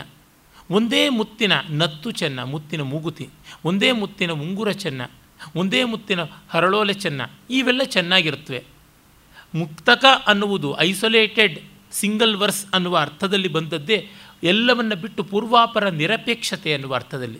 ಮಾತು ಹಾಗೆ ಬಿಡಿಯಾಗಿ ಕೋಟ್ ಮಾಡಿದ್ರೂ ಚೆನ್ನಾಗಿರಬೇಕು. ಇಡಿಯಾಗಿಯೂ ಚೆನ್ನಾಗಿರಬೇಕು. ಹಾರದಂತೂ ಇರಬೇಕು. ಎರಡೂ ರೀತಿಯಲ್ಲಿರಬೇಕು. ಮತ್ತು ಅನ್ಯೋನ್ಯವಾಗಿ ಸಂಯೋಜಿತವಾಗಿರಬೇಕು. ಮುತ್ತಿನ ಕಾಂತಿ, ಕಣ್ಣು ಹೊಡೆಯುವಂಥ ಕಾಂತಿಯಲ್ಲ, ಕಣ್ಣು ಕುಕ್ಕುವಂತಹ ಕಾಂತಿಯಲ್ಲ, ಅದಕ್ಕೊಂದು ಹಿತವಾದ, ಸ್ನಿಗ್ಧವಾದ ಕಾಂತಿ ಇರುತ್ತದೆ. ಮತ್ತು ಬೇರೆ ಹರಳುಗಳಿಗೆ, ಆ ಹರಳುಗಳಲ್ಲಿ ಸೂರ್ಯಕಿರಣ ಯಾವುದೋ ಒಂದು ದಿಕ್ಕಿಂದ ಬಂದರೆ ಮಾತ್ರ ಪ್ರತಿಫಲಿಸುತ್ತವೆ. ಇಲ್ಲದೇ ಇದ್ದರೆ ಅವುಗಳ ಹೊಳಪಿಲ್ಲ. ಮುತ್ತು ಯಾವ ದಿಕ್ಕಿನಲ್ಲಿ ಹೇಗೆ ನೋಡಿದ್ರೂ ಅದಕ್ಕಿರುವ ಹೊಳಪು ಅಷ್ಟಿದ್ದೇ ಇರುತ್ತದೆ. ಮಾತನ್ನು, ನಮ್ಮ ಮಾತನ್ನು ನೀವು ಈ ಆ್ಯಂಗಲಲ್ಲಿ ತಗೊಳ್ಳಿ, ಆಗ ಅರ್ಥ ಆಗುತ್ತೆ. ಈ ದೃಷ್ಟಿಯಿಂದ ವ್ಯಾಖ್ಯಾನ ಮಾಡಿ, ಆಗ ಮಾತ್ರ ಅಂತಲ್ಲ. ಯಾವ ದಿಕ್ಕಲ್ಲಿ ಹೇಗೆ ನೋಡಿದ್ರೂ ಅದಕ್ಕಿರುವ ಸತ್ವ ಗೊತ್ತಾಗಬೇಕು. ಆ ಥರದ್ದು ಮುತ್ತಿನ ಹಾರದಂತಿರಬೇಕು. ಕನಿಷ್ಠ ಆರಾಮಿತ್ರ ಅವರು ಹೇಳುವಂತೆ ಎಂಜಲಾದರೂ ಹಾರದಂತೆ ಇರಬೇಕು ಅಂತ. ನುಡಿದರೆ ಎಂಜಲು ಹಾರದಂತಿರಬೇಕು. ನುಡಿದರೆ ಮಾಣಿಕ್ಯದ ದೀಪ್ತಿಯಂತಿರಬೇಕು ಮಾಣಿಕ್ಯ ಪದ್ಮರಾಗ ರೂಬಿ ಅಂತೀವಲ್ಲ ಅದರೊಳಗಿನ ದೀಪ್ತಿ ಒಳಗಿಂದ ಚಿಮ್ಮುತ್ತದೆ. ಅದರ ಹಿಂದೆ ಮಾಡಿರುವಂತಹ ಕೋಣಾತ್ಮಕವಾದ ಒಂದು ಸಾಣೆಯಿಂದಾಗಿ ಅದಕ್ಕೆ ಎಲ್ಲಿಲ್ಲದ ಹೊಳಪು ಬರುತ್ತದೆ. ಆ ರೀತಿ ಅಂತಃಸತ್ವದಿಂದ ಕೂಡಿರಬೇಕು, ಮಾತಿಗೊಂದು ಹುರುಳಿರಬೇಕು. ನೋಡಿದರೆ ಸ್ಫಟಿಕದ ಶಲಾಖೆಯಂತಿರಬೇಕು. ಸ್ಫಟಿಕದ ಸಲಾಕಿ ನೇರವಾಗಿರುತ್ತದೆ, ಸ್ಫಟಿಕ ಪಾರದರ್ಶಕ. ಮಾತಿಗೆ ಒಂದು ಪಾರದರ್ಶಕತೆ ಇರಬೇಕು, ಅದಕ್ಕೊಂದು ರುಜುತ್ವವೂ ಇರಬೇಕು ಅಂತಂತಾರೆ. ಅಂದರೆ ಮಾತು ಒಗಟಾಗಬಾರ್ದು. ಗೂಡಾರದ ಕವಿಯೇಂ ಕವಿಯೇ ಅಂತಂತಾರೆ ಹಳಗನ್ನಡದ ವಿದ್ವತ್ ಕವಿಗಳು. ಮಾತು ಅರ್ಥವೇ ಆಗದೆ ಹೋಗುವಂತೆ ಜಟಿಲವಾಗಿ ಮಾಡುವಂಥವನು ಒಬ್ಬ ಕವಿಯೇ. ಸರಸವಾಗಿ, ಸುಬೋಧವಾಗಿ ಇರಬೇಕು. ಅಲಂಕಾರಿಕರು ಅಪ್ರತೀತ, ನೇಯ, ದುರೂಹ್ಯ ಮೊದಲಾದಂಥವು ಅರ್ಥಕ್ಲೇಶವನ್ನು ಕೊಡಗುವಂಥ ರೀತಿಯ ರಚನೆಗಳು ದೋಷ ಅಂತಲೇ ಹೇಳ್ತಾನೆ. ಹೀಗಾಗಿ ಸ್ಫಟಿಕದಂತೆ ಪಾರದರ್ಶಕವಾಗಿರಬೇಕು. ಮತ್ತು ಅದು ನೇರವಾಗಿಯೂ ಇರಬೇಕು. ನಿಜ, ಕಾವ್ಯದಲ್ಲಿ ವಕ್ರತೆ ಅಂತ ಅನ್ನೋದು ಒಂದು ಸೊಗಸು ಅಂತಾರೆ. ಆದರೆ ಇವರು ಜೀವನಕ್ಕೆ ಸಂಬಂಧಪಟ್ಟಂತೆ ಮಾತನ್ನು ಹೇಳ್ತಾ ಇದ್ದಾರೆ. ರುಜುತ್ವ ಇರಬೇಕು. ತುಂಬ ಕೊಂಕು ಡೊಂಕಿನ ಮಾತುಗಳು ಇರಬಾರದು. ಎಲ್ಲಕ್ಕಿಂತ ಮಿಗಿಲಾಗಿ ಲಿಂಗ ಮೆಚ್ಚಿ ಅಹುದಹುದೆನಬೇಕು ಅದು ಯಾವುದು? ಭಾವಲಿಂಗ ಮೆಚ್ಚಬೇಕು. ಅಂದರೆ ನಾನು ಹೇಳುವುದು ನನಗೆ ಸರಿ ಅಂತ ಮೊದಲು ಅನ್ನಿಸಿ ಆಚರಣೆಯಲ್ಲಿ ಅದು ಸ್ಫುಟೀಕೃತವಾಗ್ತಾ ಇರಬೇಕು. ಇಲ್ಲದೇ ಇದ್ದರೆ ದೊಡ್ಡ ದೊಡ್ಡ ಮಾತುಗಳನ್ನು ಹೇಳಿ ಏನು ಪ್ರಯೋಜನ? ನೀವೇನು ಕಿಸ್ತ್ರಿ? ನೀವೇನು ಕಡಿದ್ರಿ? ಅಂತಂದರೆ ಏನಂತ ಅನ್ನೋಣ. ಇವತ್ತು ಆಗಿರುವ ದೊಡ್ಡ ಸಮಸ್ಯೆ, ನಾನು ಮಾಡದೇ ಇದ್ದರೂ ಪರವಾಗಿಲ್ಲ, ಆಡಿದರೆ ಸಾಕು ಅಂತ. ಅದನ್ನು ಒಪ್ಪುವುದಿಲ್ಲ. ನುಡಿಯೊಳಗಾಡಿ ನಡೆಯದಿದ್ದರೆ, ಪಾಠಾಂತರ ನುಡಿಯೊಳಗಾಗಿ ಅಂತಲೂ ಉಂಟು. ಅರ್ಥ ಒಂದೇ ಬರುತ್ತದೆ. ನುಡಿದೂ ನಡೆಯದಿದ್ದರೆ ಕೂಡಲ ಸಂಗಮ ಹೇಗೆ ಒಲಿಯುತ್ತಾನೆ ಅಂತ. ಮಾತಿನ ಮಹಿಮೆಯನ್ನು ಅಷ್ಟು ಚೆನ್ನಾಗಿ ಹೇಳಿದ್ದಾರೆ. ದೃಷ್ಟಿಪೂತಂ ನೆಸೇತ್ಪಾದಂ ವಸ್ತ್ರಪೂತಂ ಪಿಬೇಜ್ಜಲಂ, ಶಾಸ್ತ್ರಪೂತಂ ವದೇದ್ವಾಕ್ಯಂ ಮನಃಪೂತಂ ಸಮಾಚರೇತ್ ಅಂತ ಮನುಗಳು ಹೇಳ್ತಾರೆ, ಮನಃಪೂತವಾದದ್ದನ್ನು ಮಾಡಬೇಕು. ಭಗವದ್ಗೀತೆಯಲ್ಲಿ ಅನುದ್ವೇಗಕರಂ ವಾಕ್ಯಂ ಸತ್ಯಂ ಪ್ರಿಯಹಿತಂಚಯತ್ ಸ್ವಾಧ್ಯಾಯಾಭ್ಯಸನಂಚೈವ ವಾಂಗ್ಮಯಂ ತಪ ಉಚ್ಯತೆ.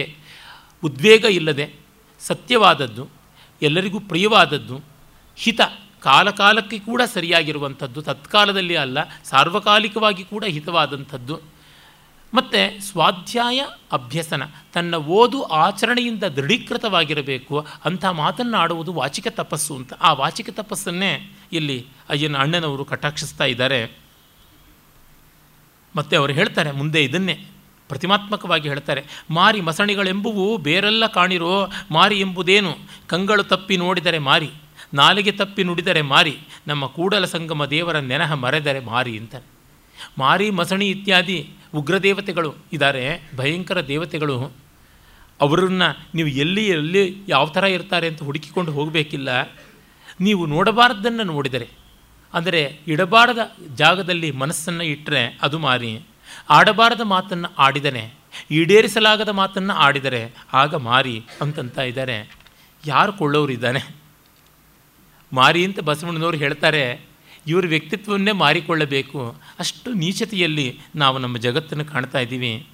ಅದಕ್ಕೆ ಅವರು ಬಹಳ ಒಳ್ಳೆಯ ಒಂದು ಸಿದ್ಧಾಂತವನ್ನು ಕೊಟ್ಟುಬಿಡ್ತಾರೆ.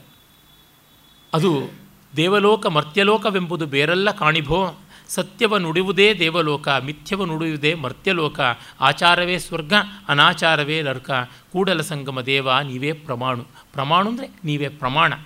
ಯು ಆರ್ ದಿ ಪ್ರೂಫ್ ಅಂತ. ಅವ್ರು ಹೇಳ್ತಾ ಇದ್ದಾರೆ, ಸ್ವರ್ಗ ನರಕಗಳು ಬೇರೆ ಅಲ್ಲ ಅಂತ. ಇದನ್ನು ವೇದವೂ ಹೇಳ್ತಾ ಬಂದಿದೆ. ಅವು ಯಾವುದೂ ಬೇರೆದು ಅಂತಲ್ಲ, ಇಲ್ಲೇ, ಈಗಲೇ, ಇಹೈವ ಅಂತ ಅನ್ನುವ ಮಾತನ್ನು ಶ್ರುತಿ ಹೇಳ್ತಾ ಇದೆ. ಇವರು ಹೇಳ್ತಾರೆ, ಸತ್ಯವ ನುಡಿಯುವುದೇ ದೇವಲೋಕ ಅಂತ. ಯಾವುದು ಸತ್ಯ, ಅದೇ ಸ್ವರ್ಗ ಅನ್ನುವ ಮಾತು ಬೌದ್ಧದಲ್ಲಿಯೂ ಬರ್ತದೆ, ಮಹಾಭಾರತದಲ್ಲೂ ಬರ್ತದೆ. ಯತ್ ಸತ್ಯಂ ತತ್ ಸ್ವರ್ಗಂ ಅನ್ನುವ ಮಾತು ಬರ್ತದೆ. ಮಿಥ್ಯವ ನುಡಿಯುವುದೇ ಮರ್ತ್ಯಲೋಕ ಅಂತ ಹೇಳ್ಬಿಟ್ಟಿದ್ವಿ. ಅನೃತ ಅನ್ನುವುದೇ ಮೃತ್ಯು. ಹಾಗಾಗಿಯೇ ಉಪನಿಷತ್ತಿನ ಶಾಂತಿ ಮಂತ್ರ, ಅನೃತಾತ್ ಸತ್ಯಮುಪೈಮಿ ಮಾನುಷಾತ್ ದೈವಮುಪೈಮಿ ಮೃತ್ಯೋರ್ಮ ಅಮೃತಂಗಮಯ ಅಂತ ಹೇಳ್ತಾ ಇದೆ.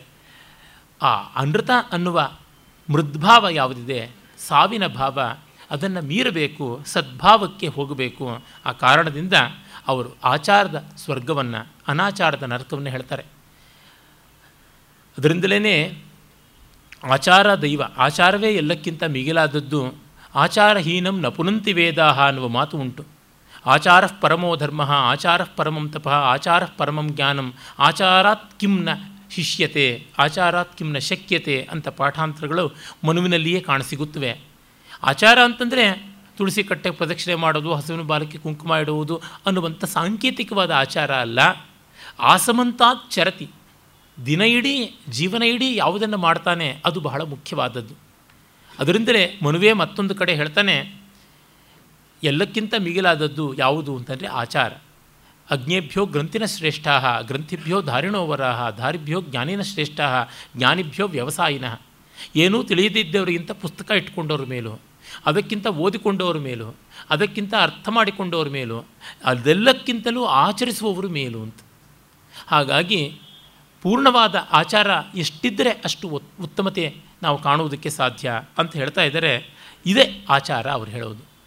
ಈ ಆಚಾರ ಅನ್ನುವಲ್ಲಿ ತಾನು ಮಾಡಿ ಬೇರೆಯವರಿಗೆ ಮಾದರಿಯಾಗಬೇಕೇ ಹೊರತು ಸುಮ್ಮನೆ ಮಾಡದೇ ಇರುವುದನ್ನೆಲ್ಲ ಆಡುವುದರೊಳಗೆ ಅಲ್ಲ ಅಂತಂದಾಗ ವಚನಕಾರರು ಮತ್ತೆ ವಿಶ್ವಜನೀನವಾದ ಧರ್ಮವನ್ನೇ ಹೇಳ್ತಾ ಇದ್ದಾರೆ. ಅದು ಎಲ್ಲ ಕಾಲದ ಜ್ಞಾನಿಗಳು ಸಾಕ್ಷಾತ್ಕಾರ ಮಾಡಿಕೊಂಡಿದ್ದೆ. ಮತ್ತು ಕುಲದ ಬಗ್ಗೆ, ಶೀಲದ ಬಗ್ಗೆ ಹೇಳ್ತಾರೆ. ಕೊಲಬವನೇ ಮಾದಿಗ. ಹೊಲಸ ತಿಂಬವನೇ ಹೊಲೆಯ. ಕುಲವೇನೋ? ಅವಂದಿನ ಕುಲವೇನೋ? ಸಕಲ ಜೀವಾತ್ಮರಿಗೆ ಲೇಸನೆ ಬಯಸುವ ನಮ್ಮ ಕೂಡಲ ಸಂಗಮನ ಶರಣರೇ ಕುಲಜರು ಅಂತಾನೆ. ಹಾಗಾಗಿ ಕೊಲುವವನೇ ಮಾದಿಗ, ಹೊಲಸ ತಿಂಬುವವನೇ ಹೊಲೆಯ ಅಂತ ಆ ಮಾಲಿನ್ಯ ಯಾವುದುಂಟು, ಧೂರ್ತತೆ ಯಾವುದುಂಟು ಅದೇ. ರಾಘವಾಂಕ ಹೇಳ್ತಾನಲ್ಲ ಮುನಿಯ ಕೋಪದ ಹೊಲೆಗೆ ಜನಿಸಿದವರಾದ್ದರಿಂದ ಚಂಡಾಲ ಕನ್ಯೆಯರು ಆದರು ಅಂತ ಹರಿಶ್ಚಂದ್ರ ಕಾವ್ಯದಲ್ಲಿ ಕೋಪವೇ ಹೊಲೆ, ಬಾಣಭಟ್ಟ ಕೂಡ ಹೇಳ್ತಾನೆ ಈ ಮಾತನ್ನು. ಮಹಾಭಾರತಾದಿಗಳಲ್ಲಿ ಕೂಡ ಬರುವಂಥದ್ದೇ ಆಗಿದೆ. ಆ ಅರ್ಥದಲ್ಲಿ ಶೀಲವೇ ಎಲ್ಲಕ್ಕಿಂತ ಮಿಗಿಲಾದ ಧನ. ಅವರು ಆ ಕಾರಣದಿಂದಲೇ ತಾನು ಮಾದರಸ ಮತ್ತು ಮಾದಲಾಂಬಿಕೆ ಅಥವಾ ಮಾದಾಂಬೆ ಅನ್ನುವ ಶೈವ ಬ್ರಾಹ್ಮಣರ ಸಂತಾನ ಅಂತ ಅಲ್ಲ, ನಾನು ಅತ್ಯಂತ ಅಂತ್ಯಜರ ಸಂತಾನ ಅನ್ನುವಂತೆ ಹೇಳ್ಕೊಳ್ತಾರೆ. ಇದು ಅಹಂಕಾರ ಖಂಡನಕ್ಕಾಗಿ ಮಾಡಿಕೊಂಡದ್ದು. ವಾಸ್ತವ ಅಲ್ಲ ಆದರೂ ಇದೊಂದು ಮೌಲ್ಯ ಮಾತ್ರದ ಸತ್ಯ. ಅಪ್ಪನು ನಮ್ಮ ಮಾದರ ಚೆನ್ನಯ್ಯ, ಬೊಪ್ಪನು ನಮ್ಮ ಡೋಹರ ಕಕ್ಕಯ್ಯ, ಚಿಕ್ಕಯ್ಯ ನೆಮ್ಮಯ್ಯ, ಕಾಣಯ್ಯ, ಅಣ್ಣನು ನಮ್ಮ ಕಿನ್ನರ ಬೊಮ್ಮಯ್ಯ, ಎನ್ನ ನೇತಕ್ಕರಿಯರಿ ಕೂಡಲ ಸಂಗಯ್ಯ ಅಂತಾರೆ. ಅಂದರೆ ತಂದೆ ಮಾದರ, ಮಾದಿಗರ ಚೆನ್ನಯ್ಯ, ಬೊಪ್ಪನು ಡೋಹರ ಕಕ್ಕಯ್ಯ ಅಂದರೆ ದೊಡ್ಡಪ್ಪ, ಚಿಕ್ಕಯ್ಯ ಎಮ್ಮಯ್ಯ, ಕಾಣಿರಯ್ಯ ಅಣ್ಣ ನಮ್ಮ ಕಿನ್ನರಿ ಬೊಮ್ಮಯ್ಯ ಅಂತ. ಕಿನ್ನರಿ ಒಂದು ವಾದ್ಯ ನುಡಿಸ್ಕೊಂಡು ಹೋಗ್ತಕ್ಕಂಥದ್ದು ಅವರೆಲ್ಲ ಕೀಳು ಕುಲದವರು ಅಂತ ಆದವರು. ಇದನ್ನು ಅವ್ರು ಹೇಳ್ಕೊಳ್ತಿರೋದು ನನಗೆ ಎಲ್ಲಿ ಹುಟ್ಟಿದರೂ ತೊಂದರೆ ಇಲ್ಲ. ಯಾವ ಜನ್ಮವಾದರೂ ನನಗೇನು ತಿರಸ್ಕಾರ್ಯವಲ್ಲ. ಹೀನಾತಿ ಹೀನ ಕುಲಜ ಆದರೂ ನನಗೇನು ಅಡ್ಡಿ ಇಲ್ಲ. ಯಾಕೆಂದರೆ ಎಲ್ಲಿದ್ದರೂ ಶಿವಸಾಕ್ಷಾತ್ಕಾರ ಸಾಧ್ಯ ಮತ್ತು ಮಾಡಿಕೊಂಡವನ್ನೆಲ್ಲ ಕುಲಜ ಅನ್ನುವ ದೃಷ್ಟಿ. ವೇದಗಳಲ್ಲಿ ನಾವು ನೋಡ್ತೀವಿ ಕವಶ ಇಲೂಷ ಮೊದಲಾದಂಥವ್ರದ್ದು ಹೇಳಿದ್ದೀನಿ. ಸತ್ಯಕಾಮ ಜಾಬಾಲ್ನಲ್ಲಿ ನಾವು ಕಾಣ್ತೀವಿ. ಹಾಗಾಗಿ ಆ ತತ್ವವನ್ನೇ ಇಲ್ಲಿ ನಾವು ಮತ್ತಷ್ಟು ಪ್ರಖರವಾಗಿ ನೋಡ್ತಾ ಇದ್ದೀವಿ. ಈಚೆಗೆ ಕೆಲವು ವರ್ಷಗಳ ಹಿಂದೆ ಮಾಣಿಕ್ಯ ಮಂಜರಿ ಅನ್ನುವಂಥ ಒಂದು ಶಾಂಕರ ಸಂಪ್ರದಾಯದ ಗ್ರಂಥ ಬಂತು. ಮಣಿಮಂಜರಿ ಅಂತ ಮಾಧ್ವ ಸಂಪ್ರದಾಯದಲ್ಲಿ ಒಂದು ಗ್ರಂಥ. ಅಲ್ಲಿ ಶಂಕರರು ಹಾದರಕ್ಕೆ ಹುಟ್ಟಿದ್ರು ಅಂತ ಹೇಳುವ ಒಂದು ಪರಿಪಾಟಿ ಉಂಟು. ಅದನ್ನು ನಿತ್ಯಪಾರಾಯಣ ಗ್ರಂಥವಾಗಿ ಸಂಸ್ಕೃತದ ಬಾಲಬೋಧಿಯಾಗಿ ಕೂಡ ಮಾಡಿಕೊಂಡಿದ್ದಾರೆ. ಅದಕ್ಕೆ ಅದ್ವೈತಿಗಳದು ಖಂಡನ.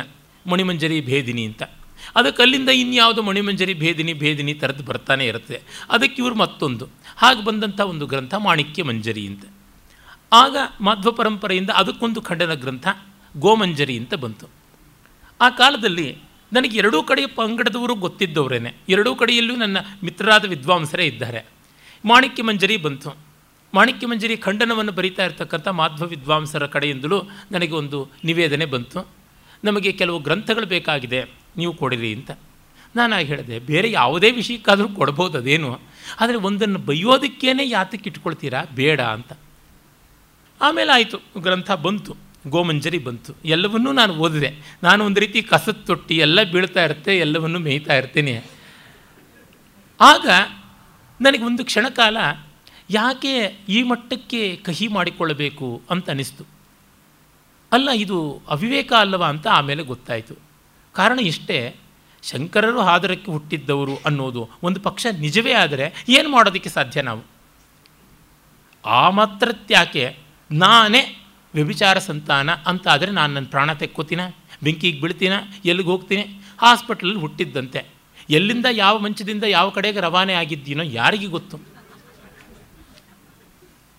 ಈ ಮಟ್ಟಕ್ಕೆ ನಾನು ಯೋಚನೆ ಮಾಡಿದೆ. ಮತ್ತು ಉಪನಿಷತ್ತಿನಲ್ಲಿ ನಾವು ನೋಡ್ತೀವಿ, ಬ್ರಹ್ಮಸೂತ್ರಗಳಿಗೆ ಆಧಾರಭೂತವಾದದ್ದು ಛಾಂದೋಗ್ಯ ಅಂತ ಹೇಳ್ತಾರೆ. ಛಾಂದೋಗ್ಯದ ವಿಷಯವಾಕ್ಯಗಳೇ ಅಧಿಕವಾಗಿ ಬರೆದುವುದು. ಬೃಹದಾರಣ್ಯಕ ಛಾಂದೋಗ್ಯದ್ದು, ಅದರೊಳಗೂ ಛಾಂದೋಗ್ಯದ್ದು. ಆ ಛಾಂದೋಗ್ಯೋಪನಿಷತ್ತಿನಲ್ಲಿ ಸತ್ಯಕಾಮ ಜಾಬಾಲನ ಕಥೆ ಬರುತ್ತದೆ. ಅವನು ಯಾರಿಗೆ ಹುಟ್ಟಿದ್ದ ಅಂತ ಅವರ ತಾಯಿಗೆ ಗೊತ್ತಿಲ್ಲ.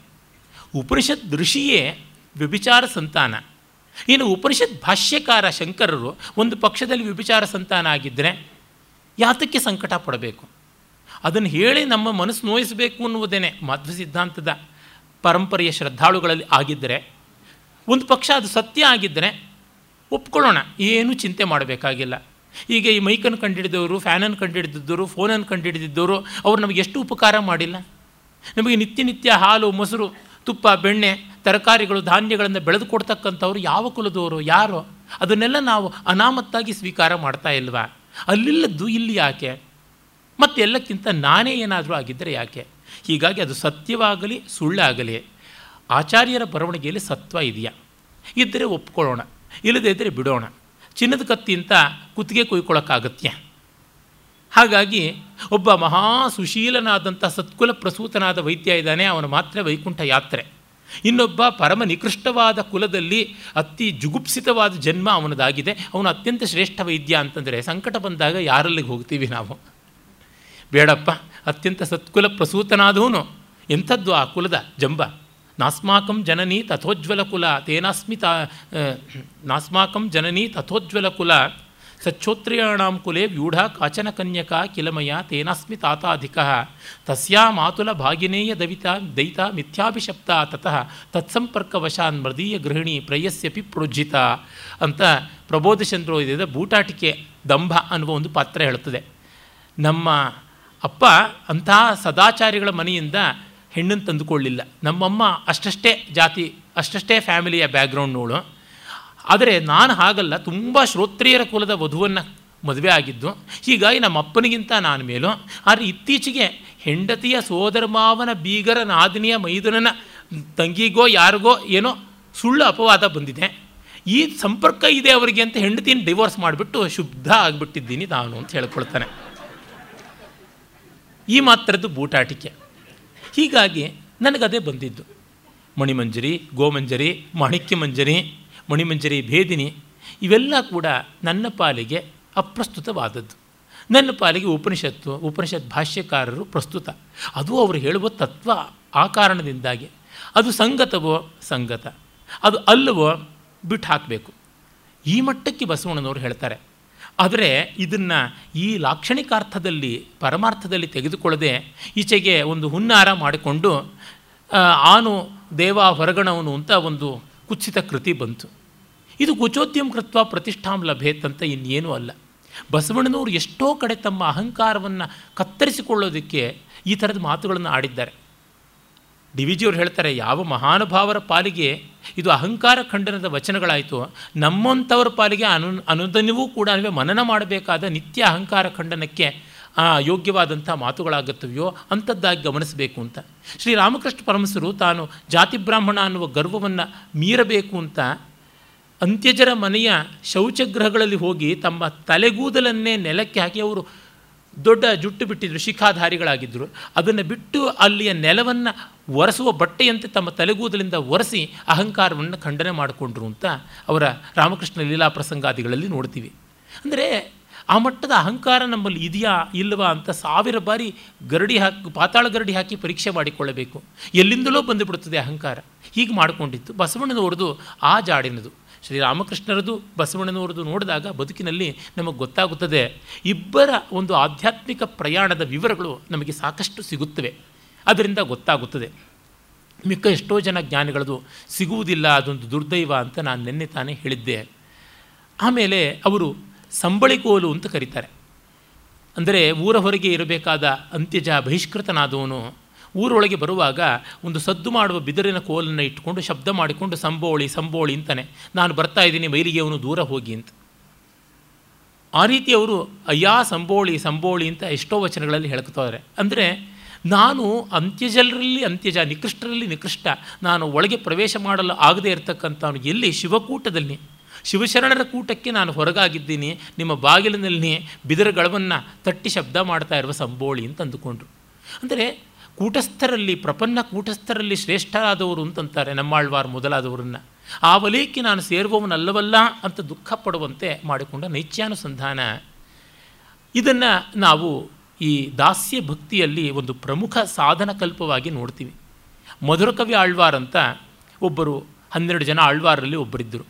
ಅವರು ಸಕಲ ಶಾಸ್ತ್ರಗಳನ್ನು ಬಲ್ಲಂಥ ಮಹಾ ವಿದ್ವಾಂಸರಾದ ಬ್ರಾಹ್ಮಣ. ಆದರೆ ಅವರು ಒಂದೇ ಒಂದು ಪಾಶರವನ್ನು ಭಗವಂತನ ಮೇಲೆ ಮಾಡಲಿಲ್ಲ. ತಮ್ಮ ಬದುಕನ್ನೆಲ್ಲ ಶೂದ್ರ ಕುಲದಲ್ಲಿ ಹುಟ್ಟಿದವರಾದ ನಮ್ಮಾಳ್ವಾರರ ಸೇವೆಗೆ ನಿಯುಕ್ತಿ ಮಾಡಿ ನಮ್ಮಾಳ್ವಾರನ ಕುರಿತೇ ಅವರ ಪಾಶರಗಳನ್ನು ಹಾಡಿದ್ದಾರೆ. ಅಂದರೆ ನಾನು ಭಗವಂತನ ಸ್ತುತಿ ಮಾಡುವುದಕ್ಕಿಂತ ಭಗವಂತ ಭಕ್ತನ ಸ್ತುತಿ ಮಾಡ್ತೀನಿ ಅಂತ.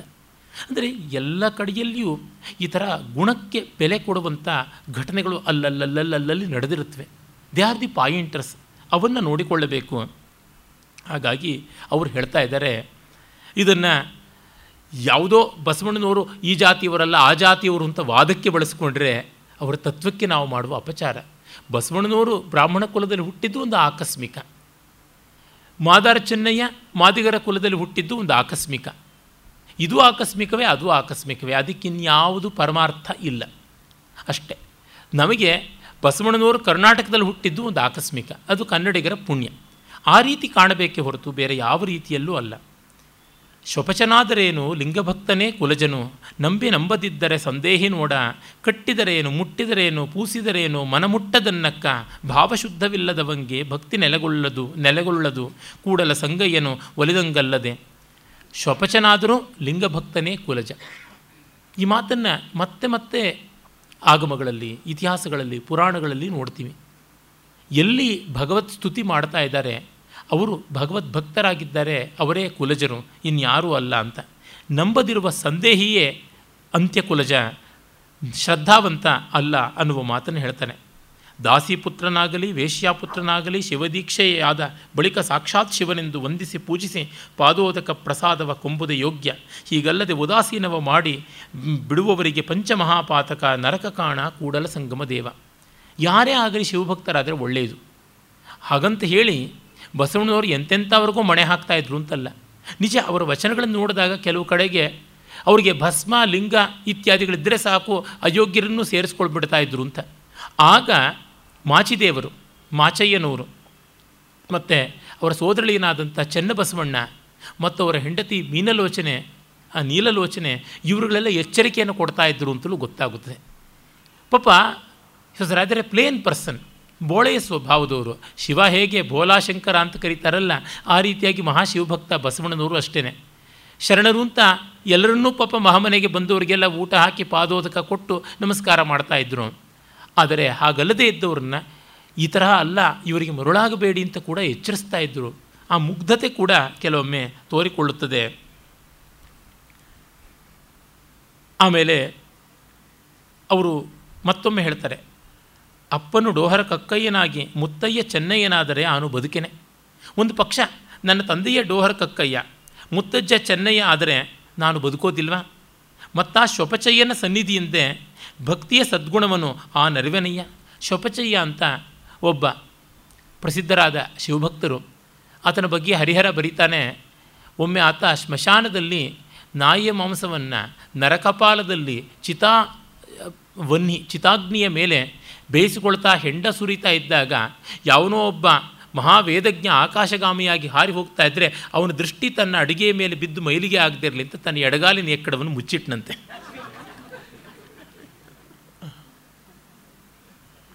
ಅಂದರೆ ತಾತ್ಪರ್ಯ ಇಷ್ಟೇ, ದೃಷ್ಟಿ ಸರಿ ಇರಬೇಕು, ಎಷ್ಟು ಮೇಲಕ್ಕೆ ಹಾರಿದ್ರು ಅಂತ ಅಲ್ಲ ಅನ್ನುವಂಥದ್ದು.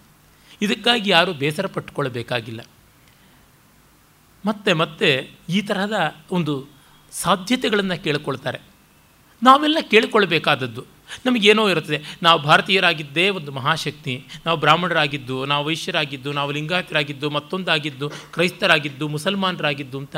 ಇದೆಲ್ಲ ಎಲ್ಲಿ ಯಾವ ಮಾತ್ರಕ್ಕೆ ನಿಲ್ಲುತ್ತದೆ?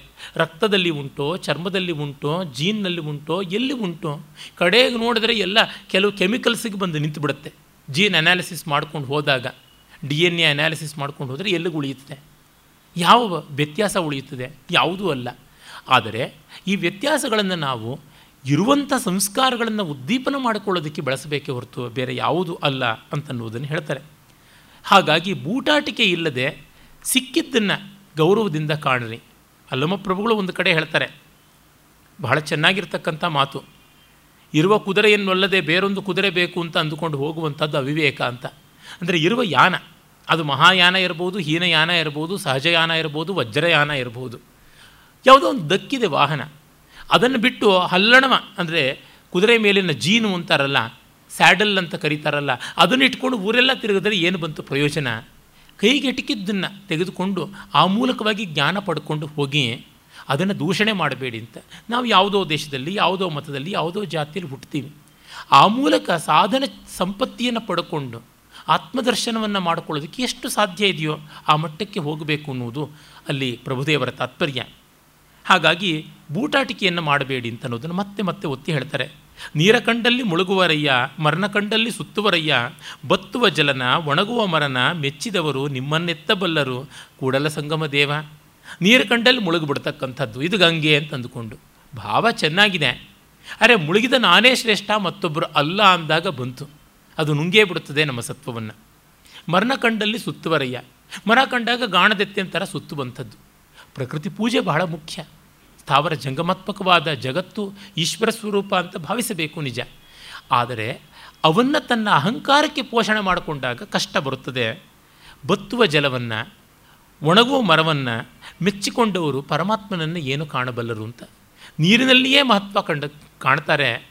ಆದರೆ ಆ ನೀರಿನ ಮೂಲಕವಾಗಿ ಸಾಕ್ಷಾತ್ಕಾರ ಮಾಡಿಕೊಳ್ಳಬೇಕಾದದ್ದು ಯಾವುದು? ಮರದ ಮೂಲಕ ಸಾಕ್ಷಾತ್ಕಾರ ಮಾಡಿಕೊಳ್ಳಬೇಕಾದದ್ದು ಯಾವುದು? ಇದರ ಕಡೆಗೆ ನೋಡಲ್ಲ.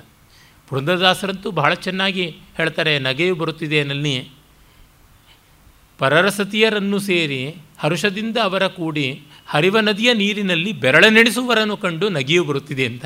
ಅವರು ಜಪಾಂತರೂ ಹೇಳೋದಿಲ್ಲ.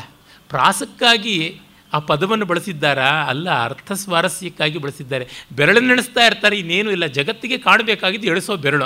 ಅದು ರಾಮಕೃಷ್ಣ ಅಂದರೂ ಅಷ್ಟೇ ಪಾಪಿ ಚಂಡಾಲ ಅಂತ ಬೈಕೊಂಡ್ರೂ ಸರಿ. ಏನೂ ಗೊತ್ತಾಗೋದಿಲ್ಲ. ಬೆರಳು ಮಡಚತಕ್ಕಂಥದ್ದು ಅಷ್ಟೇ ಕಂಚುಗಾರರ ಅಂಗಡಿ ಎಂದದಿ ಕಂಚು ಹಿತ್ತಾಳೆಯ ಪ್ರತಿಮೆಯನರ್ಹಿ ಮಿಂಚನುತ್ತಲೇ ಬಹು ಜ್ಯೋತಿಗಳನ್ನೇ ರಚಿಸಿ ವಂಚನೆಯಲ್ಲಿ ಘನಪೂಜೆಯ ಮಾಡುವುದು ಉದರ ವೈರಾಗ್ಯವಿದು. ಅಲ್ಲಿ ಕೂಡ ಅವ್ರು ಹೇಳ್ತಾರೆ. ಒಳ್ಳೆ ಕಂಚಿನ ಸಾಮಾನಿನ ಅಂಗಡಿ ತರಹ ಎಲ್ಲ ಮೆಟ್ಲು ಮೆಟ್ಲಾಗಿ ದೇವತೆಗಳನ್ನು ಪೇರಿಸ್ಕೊಂಡು ಆರತಿ ಮಾಡಿದ್ದು ಮಾಡಿದ್ದೆ, ಧೂಪ ಹಾಕಿದ್ದು ಹಾಕಿದ್ದೆ, ದೀಪ ಹಾಕಿದ್ದು ಹಾಕಿದ್ದೆ. ಏನಿದು ವಂಚನೆಯ ಘನಪೂಜೆ, ಉದರ ವೈರಾಗ್ಯ, ಬೂಟಾಟಿಕೆ ಅನ್ನುವಂಥದ್ದು. ಹೀಗೆ ಶ್ರದ್ಧಾಳುವಾಗಿ ಮಾಡಿದವರ ಬಗ್ಗೆ ಯಾರೂ ಆಕ್ಷೇಪ ಎತ್ತೋಲ್ಲ. ಏನಾಗುತ್ತದೆ ಇಂಥ ಮಾತುಗಳಲ್ಲಿ ಒಂದು ಮಟ್ಟದ ಕಟುತ್ವ ಇದೆ ಅಂದರೆ ಅದಕ್ಕೆ ಕಾರಣ ಈ ಮಟ್ಟಕ್ಕೆ ಅದನ್ನು ಎಳತಂದಿರಲ್ಲ ಅನ್ನುವ ಒಂದು ಸಾತ್ವಿಕಾಗ್ರಹ ಒಂದು ಜ್ಞಾನಿಯ ವ್ಯಾಕುಲತೆಯ ಹೊರತು ಮತ್ತಿನ್ಯಾವುದೂ ಅಲ್ಲ ಅಂತ ನಾವು ನೋಡಬೇಕು. ಮತ್ತು ಪೂಜೆ ಮಾಡುವವರೆಲ್ಲ ಪಾತಕಿಗಳು ಅನ್ನುವ ಈಕ್ವೇಷನ್ ಅಂತೂ ಅದು ಮಹಾಪಾತಕ. ಅವರು ಪ್ರಾಮಾಣಿಕವಾಗಿಯೇ ಮಾಡ್ತಾ ಇದ್ದಿರಬಹುದು. ಪ್ರಾಮಾಣಿಕನಾದ ಭಕ್ತನಿಗೆ ಈ ಆಕ್ಷೇಪಗಳನ್ನು ಕೇಳಿದ್ರೆ ಬೇಜಾರಾಗೋದೇ ಇಲ್ಲ. ಅಪ್ರಾಮಾಣಿಕನಿಗೆ ಕಳ್ಳನ ಮನಸ್ಸು ಹುಳ್ಳುಳ್ಳಿಗೆ ಅಂತ ಆಡೋಕ್ಕಾಗೋಲ್ಲ, ಅನುಭವಿಸೋಕ್ಕಾಗೋಲ್ಲ. ಎಡೆಬಿಡಂಗಿಗಳಿಗೆ ಮಾತ್ರ ಒಂದು ರೀತಿ ಕಸಬಿಸಿ ನಮ್ಮನ್ನೇ ಅಂದುಬಿಟ್ರೋ ಏನೋ ಅಂತನ್ನುವಂಥದ್ದು. ಆಮೇಲೆ ಅವರು ಹೇಳ್ತಾರೆ ಹಲವು ಕಾಲ ಹಂಸನ ಸಂಘವಿದ್ದರೇನೋ ಬಕ ಶುಚಿಯಾಗಬಲ್ಲುದೆ ಕಲ್ಪತರುವಿನ ಸಂಘವಿದ್ದರೇನೋ ಕೊರಡು ಕೊನರಾಗಿ ಫಲಿಸಬಲ್ಲುದೆ, ಗಂಗಾ ನದಿಯೊಳಗೆ ಪಾಷಾಣವಿದ್ದರೇನೋ ಮೃದುವಾಗಬಲ್ಲದೆ, ಕಾಶಿ ಕ್ಷೇತ್ರದಲ್ಲಿ ಶುನಕವಿದ್ದರೇನೋ ಅದರ ಕ್ಷೀರ ಪಂಚಾಮೃತಕ್ಕೆ ಸಲ್ಲುವುದೇ, ತೀರ್ಥದಲ್ಲಿ ಗರ್ಧಭವಿದ್ದರೇನೋ ಕಾರಣಿಕನಾಗಬಲ್ಲುದೆ, ಖಂಡುಗ ಹಾಲೊಳಗೆ ಒಂದು ಇದ್ದಲಿ ಇದ್ದರೇನೋ ಬಿಳುಪಾಗಬಲ್ಲುದೆ, ಕೂಡಲ ಸಂಗಮ ದೇವ ನಿಮ್ಮ ಶರಣರ ಸಂಘವಿದ್ದೇನೋ ಅಸಜ್ಜನನು ಸದ್ಭಕ್ತನಾಗಬಲ್ಲನೆ. ಇದನ್ನು ಹೇಳ್ತಾರೆ, ಸಜ್ಜನರ ಜೊತೆ ಶರಣರ ಜೊತೆ ಇದ್ಬಿಟ್ಟು ಮಾತ್ರಕ್ಕೆ ಸರಿಯಾಗ್ತೀನಿ ಅಂತಲ್ಲ ಹಂಸಗಳ ಸಮೂಹದಲ್ಲಿ ಕೊಕ್ಕರೆ ಎಷ್ಟು ಕಾಲ ಇದ್ದರೂ ಅದು ಹಂಸವಾಗುತ್ತದೆಯಾ? ಕಲ್ಪ ವೃಕ್ಷಗಳ ಕಾಡಿನಲ್ಲಿ ಒಂದು ಕೊರಡು ಎಷ್ಟು ಕಾಲ ಇದ್ದರೂ ಅದು ಚಿಗುರುತ್ತದೆಯಾ? ಗಂಗಾ ನದಿಯಲ್ಲಿ ಒಂದು ಕಲ್ಲು ಎಷ್ಟು ಕಾಲ ನೆನೆದರೂ ಮೆತ್ತಗಾಗುತ್ತದೆಯಾ? ಕಾಶಿಯಲ್ಲಿದ್ದ ನಾಯಿ ಅದರ ಕಾಶಿ ಕ್ಷೇತ್ರ ವಾಸದಿಂದಲೇ ಅದರ ಹಾಲು ಪಂಚಾಮೃತಕ್ಕೆ ಬರುತ್ತದೆಯಾ? ಪುಣ್ಯತೀರ್ಥಗಳಲ್ಲಿ ಕತ್ತೆ ಎಷ್ಟು ಮೀತಾ ಇದ್ದರೂ ಕೂಡ ಅದು ಕಾರಣಿಕ ದೈವ ಆಗುತ್ತದೆಯಾ?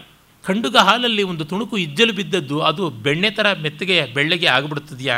ಹೀಗಾಗಿ ಶರಣರ ಸಂಘ ಸಾಕಾಗೋದಿಲ್ಲ, ನಮ್ಮೊಳಗೂ ಇರಬೇಕು. ಕಟ್ಟ ಕಡೆಗೆ ಬರುವುದು ಒನ್ಸ್ ಓನ್ ಅಕೌಂಟಬಿಲಿಟಿ ನಮಗೆ ಅದು ಆಗದೆ ದೊಡ್ಡವ್ರದ್ದು ಮತ್ತೊಂದು ಮಗದೊಂದು ಅಂತ ಈ ಪಾರಂಪರಿಕವಾಗಿ ಮಾಡಿಕೊಂಡಿದ್ದೀವಿ. ಅದು ಡಿ ವಿ ಜಿಯವರು ಬಹಳ ಮಾರ್ಮಿಕವಾಗಿ ಅವರ ಜ್ಞಾಪಕ ಶಾಲೆಯಲ್ಲಿ ಒಂದು ಕಡೆ ಹೇಳ್ತಾರೆ, ಅದು ಸ್ವಲ್ಪ ಮುಜುಗರ ಆದರೂ ಕೇಳಬೇಕು, ಬಹಳ ಅರ್ಥಪೂರ್ಣವಾದದ್ದು ಅಂತ ಅನಿಸುತ್ತದೆ. ಅವರು ಮುಳುಬಾಗಲಿನಲ್ಲಿ ಒಬ್ಬರು ಶ್ರೋತ್ರಿಯರಾದ ವಿದ್ವಾಂಸರಿದ್ದರು, ಗೋಪಿನಾಥಾಚಾರ್ಯರು ಅಂತ. ಅವರಿಗೆ ಶಿಷ್ಯರೊಬ್ಬರು ನರಸಿಂಹಾಚಾರ್ಯರು ಅಂತಿದ್ದರು. ಗುರುವಿನ ಮೇಲೆ ನರಸಿಂಹಾಚಾರ್ಯರಿಗೆ ಬಹಳ ಭಕ್ತಿ. ಒಮ್ಮೆ ಗುರುಗಳು ಯಾವುದೋ ಒಂದು ಗ್ರಾಮಕ್ಕೆ ಶ್ರಾದ್ದ ಭೋಜನಕ್ಕಾಗಿ ಹೋದರು. ಶಿಷ್ಯರು ಹೋದರು. ಅಲ್ಲಿ ಕಂಠಪೂರ್ತಿ ತಿಂದು ಬರ್ತಾ ಇದ್ದಾನೆ. ದಾರಿಯಲ್ಲಿ ಭಾರ ಹೆಚ್ಚಾಯಿತು, ಇಳಿಸ್ಕೊಳ್ಬೇಕು ಅಂತ ಅನಿಸ್ತು. ನೀರಿನ ಸೌಲಭ್ಯಕ್ಕೂ ನೋಡೋಕ್ಕೆ ಅವಕಾಶ ಇಲ್ಲ. ಮುಗೀತು ಕೆಲಸ. ಆಮೇಲೆ ಹಾಗೆ ನೀರಿಗಾಗಿ ಹುಡುಕ್ತಾ ಇದ್ದರು ಅಲ್ಲೊಂದು ಬಂಡೆ ಕಾಣಿಸ್ತಂತೆ ಆಗ ಗುರುಗಳು ಮುಂದೆ ಇದ್ದವರು, ಈ ಬಂಡಿ ನಾಕಂಡಿ ಡ್ಯಾಶ್ ಡ್ಯಾಶ್ ಶುದ್ಧಿ ಅಂದ್ರಂತೆ. ಆ ತಕ್ಷಣ ಶಿಷ್ಯರು ನಾಕಂಡಿ ನಿಮ್ಮ ಡ್ಯಾಶ್ ಡ್ಯಾಶ್, ನಮ್ಮದು ಶುದ್ಧಿ ಅಂತಂದ್ರಂತೆ. ನಮ್ಮ ಶುದ್ಧಿ ಅನ್ನೋದೆಲ್ಲ ಈ ರೀತಿಯೇ ಆಗಿರತಕ್ಕಂಥದ್ದು. ಬಂಡೆಯನ್ನು ಕಂಡ್ರೆ ಶುದ್ಧಿ ಆಯಿತು ಅಂತ ಗುರುಗಳಂದರೆ ಗುರುಗಳದ್ದು ಕಂಡ ತಕ್ಷಣವೇ ಶಿಷ್ಯರ ಶುದ್ಧಿ ಆಯಿತು ಅಂತ ಅಂದ್ಕೋತಾರೆ ಅಂತ. ನಾವು ಹಾಗೆ. ನಾವು ಮಾಡದೇ ಇದ್ದರೂ ಪರವಾಗಿಲ್ಲ, ಇಂಥವ್ರು ಮಾಡಿದ್ದಾರೆ. ಆ ವಂಶಕ್ಕೆ ಸೇರಿದ್ದೀವಿ, ಆ ಮಠಕ್ಕೆ ಸೇರಿದ್ದೀವಿ, ಆ ಪರಂಪರೆಗೆ ಸೇರಿದ್ದೀವಿ, ಆ ಜನ ಇರೋ ಬೀದಿಲೇ ನಾವಿದ್ದೀವಿ. ಧನ್ಯತೆಯ ಭಾವ ಅನಿಸೋದಕ್ಕೆ ಅನುಸರಿಸೋದಕ್ಕೆ ಸರಿ. ಧನ್ಯತೆಯನ್ನು ಅನುಭವಿಸೋದಕ್ಕೆ ಸರಿ.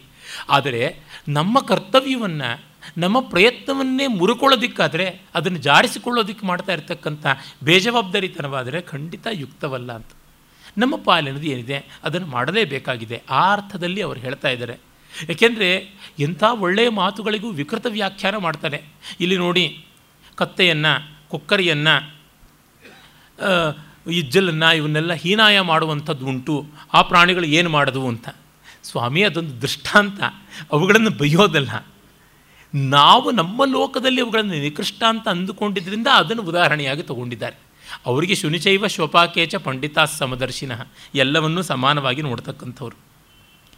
ಮತ್ತು ಈ ಪ್ರಾಣಿ ಬಲಿಗಳ ಬಗ್ಗೆ ಅದು ಯಜ್ಞದಲ್ಲಾಗಿರಬಹುದು, ಮತ್ತೊಂದು ಕಡೆ ಆಗಿರಬಹುದು ಎಲ್ಲ ಕಡೆಯಲ್ಲಿಯೂ ಅವರು ಆಕ್ಷೇಪ ಮಾಡ್ತಾರೆ. ಜೀವಹಿಂಸೆ ಕೂಡದು ಅಂತಂತಾರೆ.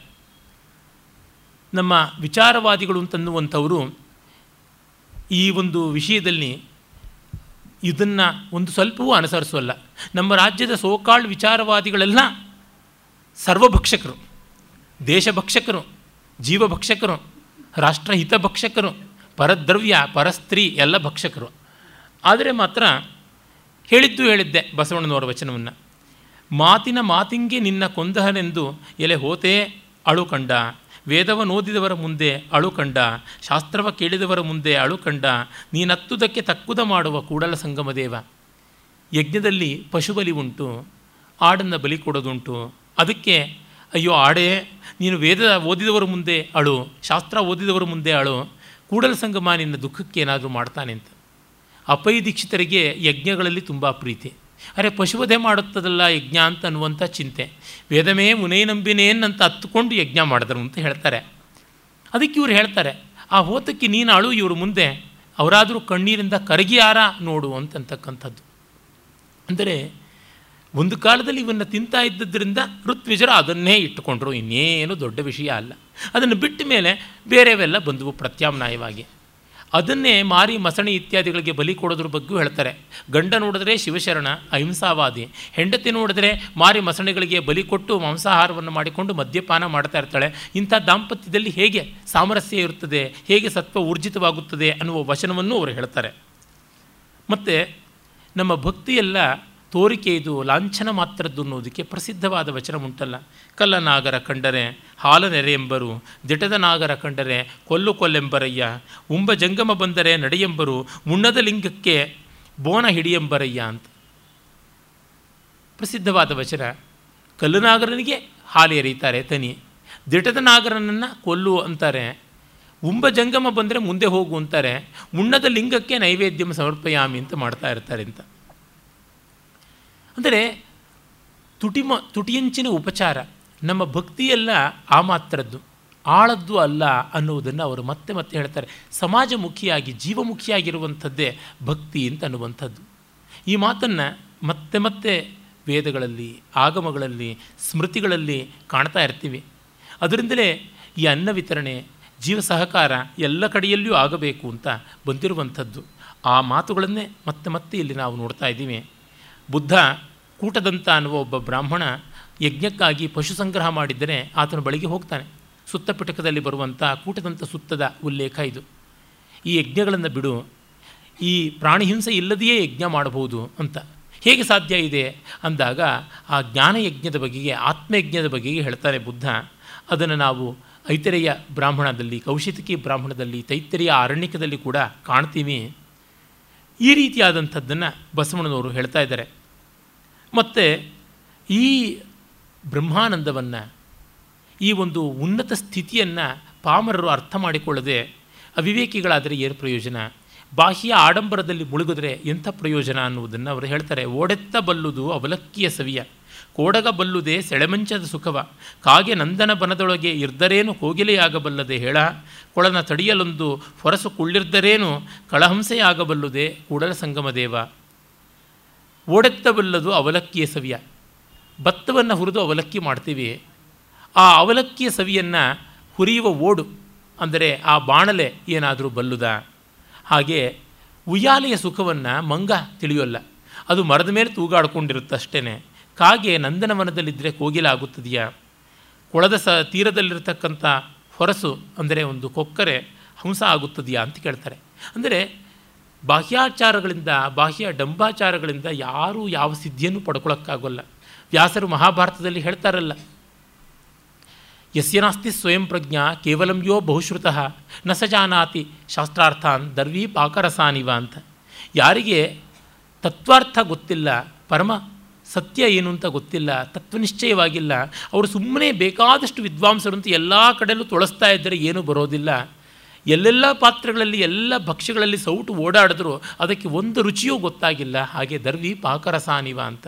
ಆ ಅರ್ಥದಲ್ಲಿ ನಾವು ಹೇಳುವುದನ್ನು, ಓದುವುದನ್ನು ಒಂದು ಮಟ್ಟಕ್ಕಾದರೂ ಮೈಗೂಡಿಸಿಕೊಳ್ಳಬೇಕು ಅನ್ನುವಂಥದ್ದು ಅವರ ತಾತ್ಪರ್ಯ. ಇದು ಮತ್ತೆ ವ್ಯಾಸವಾಕ್ಯಕ್ಕೆ ಅನುಸಾರಿಯೇ ಆಗಿರ್ತಕ್ಕಂಥದ್ದು. ಮತ್ತು ಶುಷ್ಕ ಪಾಂಡಿತ್ಯ. ಬೂಟಾಟಿಕೆಯ ಪಾಂಡಿತ್ಯ, ಲೋಕವಂಚಕ ಪಾಂಡಿತ್ಯದಿಂದ ಏನು ಪ್ರಯೋಜನ? ಬಸವಣ್ಣನವರಿಗಿಂತ ಒಂದು ನೂರು ವರ್ಷ ಹಿಂದೆ ಇದ್ದ ಕ್ಷೇಮೇಂದ್ರ ಹೇಳ್ತಾನೆ, ಅನುಷ್ಠಾನೇನ ರಹಿತ, ಪಾಠಮಾತ್ರೇಣ ಕೇವಲಂ ರಂಜಯತ್ಯೇವ ಯಾ ಲೋಕಾನ್, ಕಿಂತಯ ಶುಕವಿದ್ಯೆಯ ಅಂತ.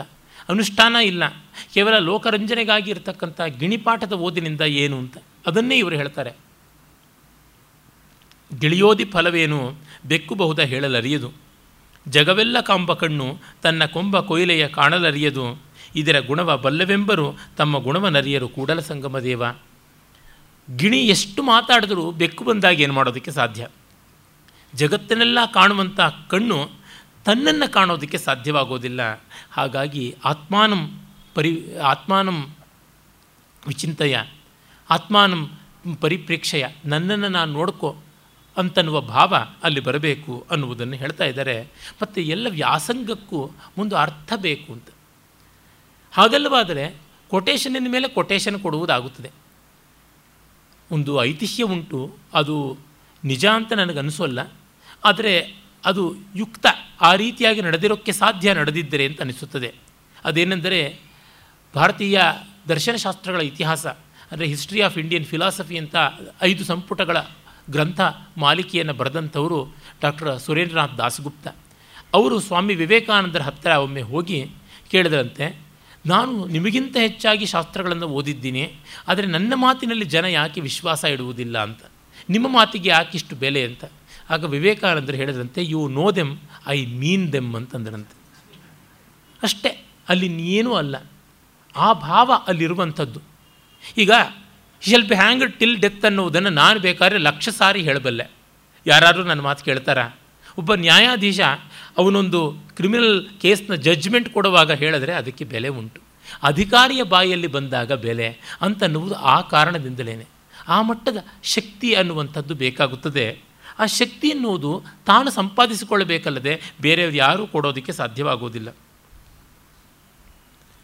ಆಮೇಲೆ ಅವರು ಬಹಳ ಚೆನ್ನಾಗಿ ಧನಮದದ ಬಗ್ಗೆ ಹೇಳ್ತಾರೆ. ಹಾವು ತಿಂದವ ತಿಂದವರ ನುಡಿಸಬಹುದು. ಗರ ಹೊಡೆದವರ ನುಡಿಸಬಹುದು, ಸಿರಿಗರ ಹೊಡೆದವರ ನುಡಿಸಲು ಬಾರದು ನೋಡಯ್ಯ. ಬಡತನವೆಂಬ ಮಂತ್ರವಾದಿ ಹೋಗಲು ಒಡನೆ ನುಡಿವರು ಕೂಡಲ ಸಂಗಮ ದೇವ ಹಾವು ಕಚ್ಚಿದವರನ್ನು ಎಬ್ಬಿಸಿ ಮಾತಾಡಿಸಬಹುದು, ಭೂತಚೇಷ್ಟೆ ಆದವರನ್ನು ಎಬ್ಬಿಸಿ ಮಾತಾಡಿಸಬಹುದು. ಆದರೆ ಸಂಪತ್ತಿನ ಗರ, ಗ್ರಹ, ಭೂತಚೇಷ್ಟೆ ಆದವರನ್ನು ನುಡಿಸೋಕ್ಕಾಗೋಲ್ಲ. ಬಡತನ ಅನ್ನುವ ಮಂತ್ರವಾದಿ ಹೋದರೆ ತಕ್ಷಣ ಎಲ್ಲ ಮಾತಾಡ್ತಾರೆ ಅಂತ.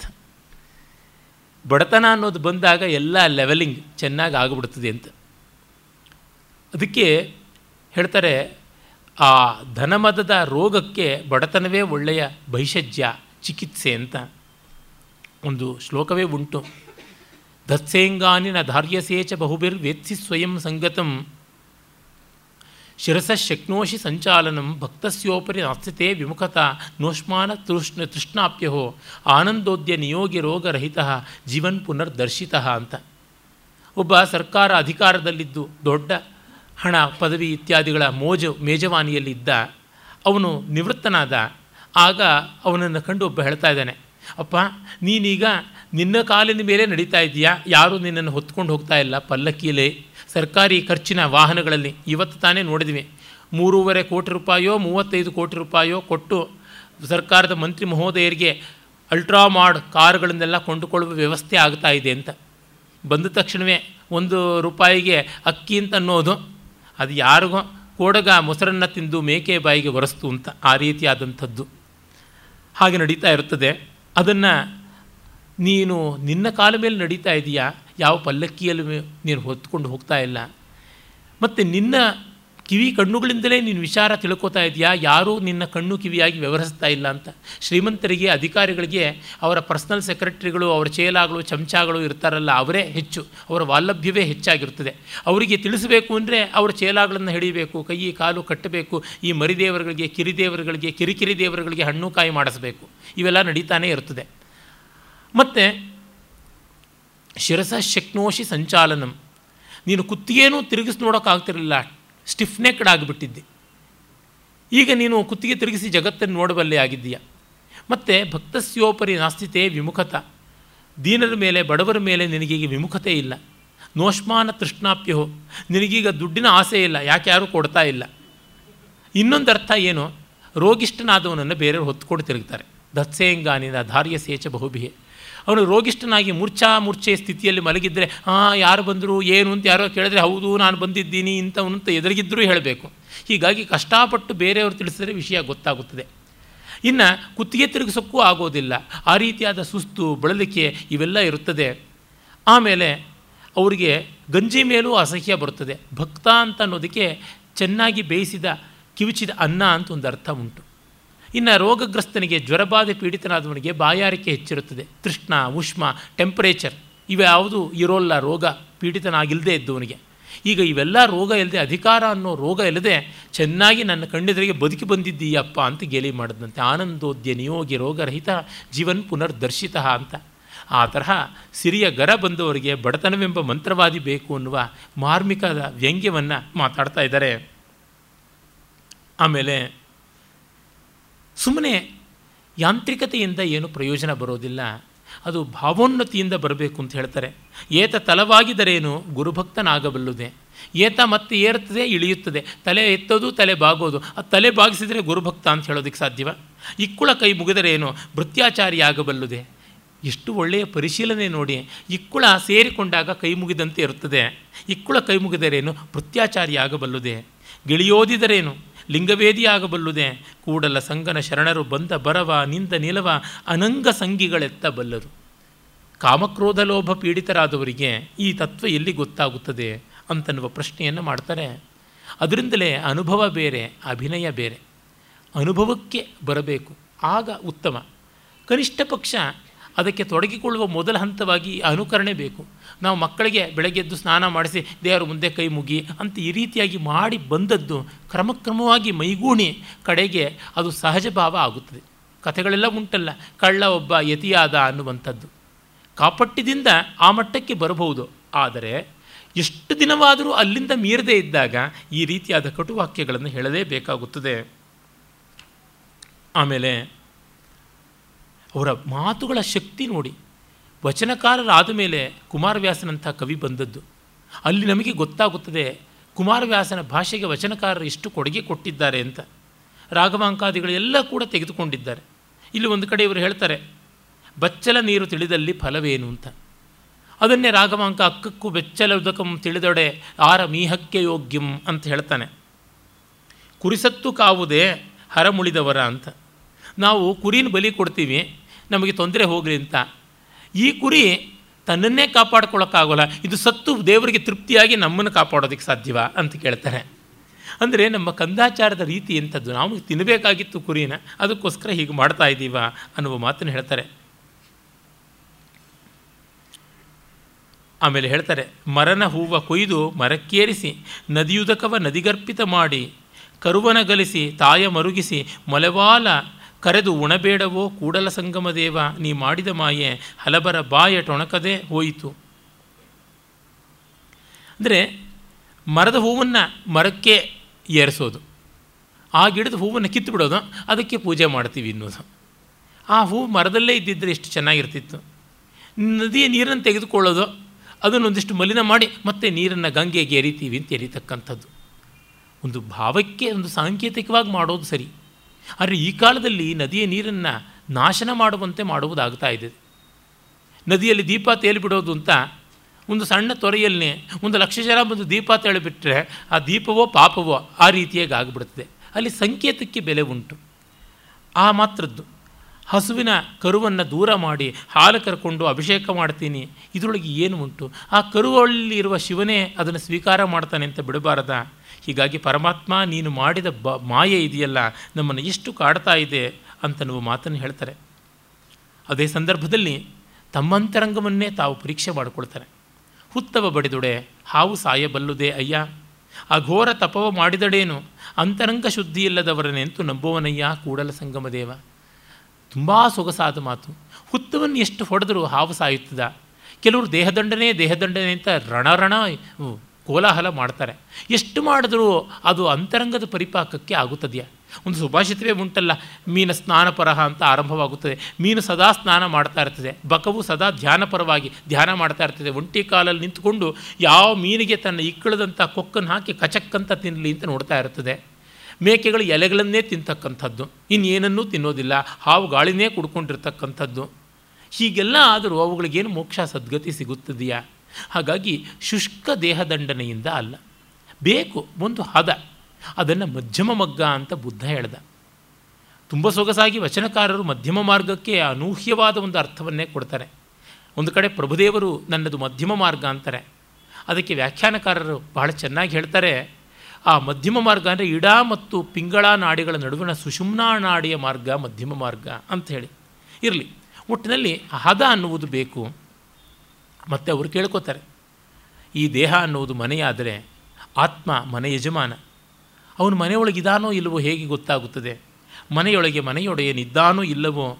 ಹೊಸ್ತಿಲಲ್ಲಿ ಹುಲ್ಲು ತುಂಬಿ ಮನೆಯೊಳಗೆ ರಜ ತುಂಬಿ ಮನೆಯೊಳಗೆ ಮನೆಯೊಡೆಯನಿದ್ದಾನೋ ಇಲ್ಲವೋ? ತನುವಿನೊಳಗೆ ಹುಸಿ ತುಂಬಿ ಮನದೊಳಗೆ ವಿಷಯ ತುಂಬಿ ಮನೆಯೊಳಗೆ ಮನೆಯೊಡೆಯನಿಲ್ಲ ಕೂಡಲ ಸಂಗಮ ದೇವ. ಹೊಸ್ತಲಲ್ಲಿ ಹುಲ್ಲು ತುಂಬಿದೆ ಅಂದರೆ ಅದನ್ನು ಕಿತ್ತು ನಾಲ್ಕೆಳೆ ರಂಗೋಲಿ ಹಾಕಬಾರ್ದ? ಮನೆಯೊಳಗೆ ಮನೆಯೊಡೆಯನಿಡಿಲ್ಲ ಗೆದ್ದಲು ತುಂಬಿ. ಆ ಗೆದ್ದಲು ಹಾಳಾಗಿ ಅಲ್ಲಿ ಹುಲ್ಲು ಬಂದಿದೆ ಅಂದರೆ ಏನರ್ಥ? ಮನೆ ಅಂಗಳದೆಲ್ಲ ಧೂಳಿದೆ. ಅಂದರೆ ಏನಿದು? ಹುಲ್ಲು ಅನ್ನೋದಕ್ಕೆ ಹುಸಿ. ಅನೃತವನ್ನು ತುಂಬಿಕೊಂಡಿದ್ದೀವಿ. ರಜಸ್ಸು ಅನ್ನೋದಕ್ಕೆ ವಿಷಯ ವಾಸನೆಗಳನ್ನು ತುಂಬಿಕೊಂಡಿದ್ದೀವಿ. ಹಾಗಾಗಿ ಮನೆಯೊಳಗೆ ಮನೆಯೊಡ ಒಡೆಯನು ಇಲ್ಲ ಅಂತ ಹೇಳ್ತಾರೆ. ಮತ್ತೆ ಅವರು ಬೇಡ್ಕೋತಾರೆ. ಕರಗಿಸಿ ಎನ್ನ ಮನದ ಕಾಳಿಕೆಯ ಕಳೆಯಯ್ಯ? ಒರೆಬಣ್ಣಕ್ಕೆ ತಂದೆನ್ನ ಪುಟವಿಕ್ಕಿ ನೋಡಯ್ಯ, ಕಡಿಹಕ್ಕೆ ಬಡಿಹಕ್ಕೆ ತಂದೆನ್ನ ಕಡೆಯಾಣಿಯ ಮಾಡಿ ನಿಮ್ಮ ಶರಣರ ಪಾದಕ್ಕೆ ತೊಡುಗೆಯ ಮಾಡಿ ಸಲಹು ಕೂಡಲ ಸಂಗಮ ದೇವ ಅಂತ. ಶರಣರ ಚೆಮ್ಮಾವುಗೆಗಳಾಗಬೇಕು ಅಂತಾರೆ. ಹಾಗಾಗಿ ಅವ್ರು ಹೇಳ್ತಾರೆ, ನನ್ನ ಮನಸ್ಸಿನ ಕಾಲುಮಿಯನ್ನು ಕರಗಿಸಿ, ಶುದ್ಧ ಬಂಗಾರ ಮಾಡು, ಪುಟ ಇಡು, ಎಷ್ಟು ಬೇಕಾದರೂ ಬೆಂಕಿಯಲ್ಲಿ ಹಾಕು, ಸೋಸು, ಕಾಸು, ಬಡಿ, ಕಡಿ, ಏನೆಲ್ಲ ಮಾಡು, ಕಡೆಗೆ ಶರಣರ ಪಾದಾಂಗದವಾಗಿ ಮಾಡು ಅಂತ ಕೇಳ್ತಾರೆ. ಹಾಗೆ ಹೇಳುವಾಗ ಸ್ವಭಾವವನ್ನು ಗಮನಿಸ್ತಾರೆ. ಸ್ವಭಾವವನ್ನು ಗಮನಿಸಿಕೊಂಡು ಅವರು ಬಹಳ ಚೆನ್ನಾಗಿ ಹೇಳ್ತಾರೆ, ಸಗಣಿಯ ಬೆನಕಂಗೆ ಸಂಪಿಗೆಯ ಅರಳಲ್ಲಿ ಪೂಜಿಸಿದರೆ ರಂಜನೆಯಲ್ಲದೆ ಅದರ ಗಂಜಳ ಬಿಡದಣ್ಣ ಅಂತಾರೆ. ಸಗಣಿಯ ಗಣಪನಿಗೆ, ಅಂದರೆ ಪಿಳ್ಳಾರಿಗೆ ಸಂಪಿಗೆಯಲ್ಲಿ ಪೂಜೆ ಮಾಡಿದ್ರೆ ಆ ಸಗಣಿಯ ವಾಸನೆ ಹೊರಟೋಗುತ್ತದೆಯಾ? ಅದು ಇದ್ದೇ ಇರ್ತದೆ ಮಣ್ಣ ಪುತ್ತಳಿಯ ಮಾಡದೆ ಜಲದಲ್ಲಿ ತೊಳೆದರೆ ನಿಚ್ಚ ನಿಚ್ಚಕ್ಕೆ ಕೆಸರಹುದಲ್ಲದೆ ಅದರ ಅಚ್ಚುಗ ಬಿಡದಣ್ಣ. ಮಣ್ಣಿನ ವಿಗ್ರಹಕ್ಕೆ ಎಷ್ಟು ಅಭಿಷೇಕ ಮಾಡಿದ್ರೂ ಅದಕ್ಕೆ ಹೆಸರಾಗುತ್ತದಲ್ಲದೆ ಅದು ಏನು? ಮಣ್ಣು ಬಿಟ್ಟು ಹೊನ್ನಾಗುತ್ತದೆಯಾ? ಹಾಗಾಗಿ ಲೋಕದ ಮಾನವನಿಗೆ ಶಿವದೀಕ್ಷೆ ಕೊಟ್ಟರೆ, ಯಾವನು ಲೌಕಿಕನಾದ ವ್ಯಕ್ತಿ ಇದ್ದಾನೆ, ಅವನಿಗೆ ಶಿವದೀಕ್ಷೆಯನ್ನು ಕೊಟ್ಟರೆ ಕೆಟ್ಟವನೇಕೆ ಶಿವಭಕ್ತನಹನು ಕೂಡಲ ಸಂಗಮದೇವ ಅವನು ಹೇಗೆ ತಾನೇ ಶಿವಭಕ್ತ ಆಗ್ತಾನೆ ಅಂತಾರೆ. ಆ ಮನೋದಾರ್ಢ್ಯ ಇಲ್ಲದೇ ಇದ್ದವರಿಗೆ ಕೊಟ್ಟು ಪ್ರಯೋಜನ ಇಲ್ಲ. ಸುಮ್ಮನೆ ಕಂಡು ಕಂಡವರಿಗೆಲ್ಲ ಸನ್ಯಾಸ ದೀಕ್ಷೆ ಕೊಟ್ಟುಬಿಟ್ರೆ ಇದು ಆಯಿತು ಕೂಡ. ಶಿವಶರಣರ ಮುಂದಿನ ಪರಂಪರೆಯಲ್ಲೂ ಆಯಿತು ಬುದ್ಧನ ಪರಂಪರೆಯಲ್ಲೂ ಆಯಿತು, ಎಲ್ಲ ಕಡೆಯಲ್ಲೂ ನಾವು ನೋಡ್ತೀವಿ. ಕ್ರೈಸ್ತ ಪರಂಪರೆಯಲ್ಲೂ ಆಯಿತು. ಎಲ್ಲರೂ ನನ್ನಗಳೇ, ಎಲ್ಲರೂ ಫಾದರ್ಗಳೇ. ಬೇಕಾದಷ್ಟು ಮಕ್ಕಳಿಗೂ ಅವರು ಆಮೇಲೆ ಫಾದರ್ಗಳಾಗ್ತಾರೆ. ಬುದ್ಧನ ಕಾಲದಲ್ಲಿಯೂ ಅಷ್ಟೇ, ಐನೂರು ಐನೂರು ಐನೂರು ಜನಕ್ಕೆ ಕೊಟ್ಟಿದ್ದು ಕೊಟ್ಟಿದ್ದೆ ಸನ್ಯಾಸ. ಮುಂದೆ ಮುಂದೆ. ಅಲ್ಲಿ ಭಗವದ್ಜಿಕೀಯಂ ಅಂತ ಬಹಳ ಸೊಗಸಾದ ಒಂದು ಪ್ರಹಸನ, ಬೋಧಾಯನ ಅನ್ನುವ ಕವಿ ಬರೆದ ಅಂತ, ಇನ್ನು ಕೆಲವರು ಪಲ್ಲವ ಮಹೇಂದ್ರ ವರ್ಮ ಬರೆದದ್ದು ಅಂತಾರೆ. ಅಲ್ಲಿ ಒಬ್ಬ ಶಾಂಡಿಲ್ಯ ಅಂತ ಶಿಷ್ಯ ಬರ್ತಾನೆ. ಅವನು ಹೇಳ್ತಾನೆ ನನ್ನ ಹೊಟ್ಟೆ ಪಾಡಿಗಾಗಿ ಯಾವ ಮಠ ಆದರೂ ಪರವಾಗಿಲ್ಲ, ಸೇರ್ತೀನಿ. ಬ್ರಾಹ್ಮಣ ಮಠ ಆದರೆ ಬಿಳಿ ಬಟ್ಟೆ, ಸಾಕು. ನಾನು ಮಾಣಿ ಅಂತ ಸೇರ್ತೀನಿ. ಬೌದ್ಧ ಮಠ ಆದರೆ ನಾನು ಕೆಸರಲ್ಲಿ ಬಿಟ್ಟರೆ ಸಾಕು, ಇದು ಕಾವಿ ಆಗಿಬಿಡುತ್ತೆ. ಜೈನ ಮಠ ಅಂದರೆ ಅದು ಬಿಸಾಕ್ಬಿಟ್ರೆ ಸಾಕು, ಆಗಿಬಿಡುತ್ತೆ. ಬೆತ್ತಲೆ ತಾನೇ ತಿರುಗುವಂಥದ್ದು. ಮೂರತ್ತು ಚೆನ್ನಾಗಿ ಹೊಟ್ಟೆಗೆ ಬೇಕು. ಅದು ಕೊಡುವಂಥ ಯಾವ ದೇವರಾದರೂ ಪರವಾಗಿಲ್ಲ, ಅಂತಂತಾನೆ. ಹೀಗಾಗಿ ಅಂಥದ್ದಲ್ಲ. ಜಯಂತ ಭಟ್ಟ ನ್ಯಾಯಮಂಜರಿ ಎನ್ನುವ ಗ್ರಂಥದಲ್ಲಿ ಬರೀತಾನೆ ಕಾಶ್ಮೀರದವನು. ಈ ಬೌದ್ಧರು ಜಗತ್ತೇ ಶೂನ್ಯ ಅಂತಂತಾರೆ. ಆದರೆ ಅವರ ವಿಹಾರಗಳನ್ನು ಮಾತ್ರ ಅಪ್ಪಟ ಭರ್ಜರಿ ಕಲ್ಲು ಕಟ್ಟಡಗಳಲ್ಲಿ ಹಾಲ್ಗಲ್ಲಿನಲ್ಲಿ ಕಟ್ಟಿಸ್ಕೋತಾರೆ. ಅವು ಮಾತ್ರ ಶೂನ್ಯ ಆಗೋಲ್ಲ. ಇವರು ತುಂಬಿ ತುಳುಕಾಡ್ತಾ ಇರ್ತಾರೆ. ಮತ್ತು ಎಲ್ಲವೂ ಕ್ಷಣಿಕ ಅಂತಾರೆ. ರಾಜರುಗಳು ಕೊಡ್ತಕ್ಕಂಥ ಚೀನಿ ಚೀನಾಂಬರುಗಳು ಕ್ಷಣಿಕ ಅಲ್ಲ. ಭಕ್ತರುಗಳು ಹಾಕ್ತಕ್ಕಂಥ ರುಚಿ ರುಚಿಯಾದ ಪಿಂಡಪಾತದ ಭೋಜ್ಯ ಭಕ್ಷ್ಯಗಳು ಮಾತ್ರ ಕ್ಷಣಿಕವಲ್ಲ. ಇವೆಲ್ಲ ಶಾಶ್ವತವಾಗಿರುತ್ತವೆ. ಅವನ್ನ ಇಟ್ಕೊಳ್ಳುವಂತೆ ನೋಡ್ಕೋತಾರೆ. ಆದರೆ ಇವರ ವಾದ ಮಾತ್ರ ಕ್ಷಣಿಕವಂತೆ, ಶೂನ್ಯವಂತೆ. ಎಲ್ಲುಂಟು ದಂಭಸ್ಯ ಪರಾಕಾಷ್ಠ ಅಂತ ಹೇಳ್ಬಿಟ್ಟು ಅಂತಾನೆ ಹಾಗಾಗಿ ಅಗ್ಗದವರಿಗೆ ದೊಡ್ಡ ವಿಷಯಗಳನ್ನು ಕೊಡಬಾರದು ಅಂತ. ಹಾಗೆ ಕೊಟ್ಟಾಗ ಕನಕಪ ಸಿಂಹಾಸನಮುನ ಶುನಕಮು ಕೂರ್ಚುಂಡ ಬೆಟ್ಟಿ ಶುಭಲಗ್ನಮುನನ್ ಪಟ್ಟಂಗಟ್ಟಿನ ವೆನಕಟಿ ಗುಣಮೇಲಮಾನು ವಿನರಾಸುಮತಿ ವಿನರಾ ಕನಕ ಸಿಂಹಾಸನದ ಮೇಲೆ ಶುನಕಕ್ಕೆ ಪಟ್ಟಾಭಿಷೇಕ ಮಾಡಿ ಹಿಂಗೆ ತಿರುಗಿದ ತಕ್ಷಣ ಅದು ಇನ್ನೆಲ್ಲಗೂ ಹಾರಿರುತ್ತದೆ. ಅದನ್ನೇ ಅವರು ಹೇಳ್ತಾರೆ, ತುಪ್ಪದ ಸವಿಗೆ ಅಲಗ ನೆಕ್ಕುವ ಸೊಣಗನಂತೆ ಎನ್ನ ಬಾಳುವೆ ಅಂತ. ತುಪ್ಪ ಸವರಿರ್ತಕ್ಕಂಥ ಕತ್ತಿಯನ್ನು ನೆಕ್ಕೋದಕ್ಕೆ ಹೋಗುತ್ತದೆ ನಾಯಿ. ಅದರ ಗತಿ ಏನು? ಆ ರೀತಿ ಈ ಸಂಸಾರದ ಸುಖವನ್ನು ಬಯಸಿ ಹೋಗ್ತಾ ಇದ್ದೀನಿ ನಾನು. ಹಾವಿನ ಬಾಯ ಕಪ್ಪೆ ಹಸಿದು ಹಾರುವ ನೊಣಕ್ಕೆ ಆಸೆ ಮಾಡುವಂತೆ ಸೂಲವನೇರುವ ಕಳ್ಳನು ಹಾಲು ತುಪ್ಪ ಕುಡಿದು ಮೇಲೇಸು ಕಾಲ ಬದುಕುವನೋ ಅಂತಾರೆ. ಹಾವಿನ ಬಾಯಿಗೆ ಸಿಕ್ಕಾಕ್ಕೊಂಡಿದೆ ಕಪ್ಪೆ. ಆಗಲೂ ಅದು ನಾಲಿಗೆ ಚಾಚಿ ಯಾವುದೋ ಒಂದು ಹುಳವನ್ನು ಹಿಡ್ಕೊಂಡು ತಿಂತಾ ಇದೆಯಂತೆ. ಅದು ಕೂಡ ಹಾವಿಗೆ ಎಕ್ಸ್ಟ್ರಾ ಬೋನಸ್ ಫುಡ್ ಅಂತ. ಇದು ಸುಂದರಪಾಂಡ್ಯನ ನೀತಿ ದ್ವಿಶಿಷ್ಟಿಕಾದಲ್ಲಿ ಬರುವಂಥ ಮಾತಾಗಿದೆ. ಬಸವಣ್ಣನವ್ರಿಗಿಂತ ಶಂಕರರಿಗಿಂತ ಪ್ರಾಚೀನ ಆತ. ಮತ್ತು ಹೇಳ್ತಾರೆ, ಶೂಲಾರೋಹ ಮಾಡಿರತಕ್ಕಂಥ ಕಳ್ಳ ಹಾಲು ತುಪ್ಪಗಳ ಊಟ ಮಾಡಿದ್ರು ಕಡೆಗೆ ಸಾಯುವುದೇ ಆಗುತ್ತದೆಯಲ್ಲ? ಹಾಗಾಗಿ ಈ ಮಾಯೆಯ ಸಂಸಾರಕ್ಕೆ ಹೆಚ್ಚು ಸೊಪ್ಪಾಕಬಾರದು ಅಂತಾರೆ. ಮತ್ತು ಅವರು ಹೇಳ್ತಾರೆ, ನಮಗೆ ಗೊತ್ತಿಲ್ಲ ಮಾಯೆ ನಮ್ಮನ್ನು ಯಾವ ರೀತಿ ಕಾಡುತ್ತದೆ ಅಂತ. ಹಬ್ಬಕ್ಕೆ ತಂದ ಹರಕೆಯ ಕುರಿ ತೋರಣಕ್ಕೆ ತಂದ ತಳಿರ ಮೇಯಿತ್ತು.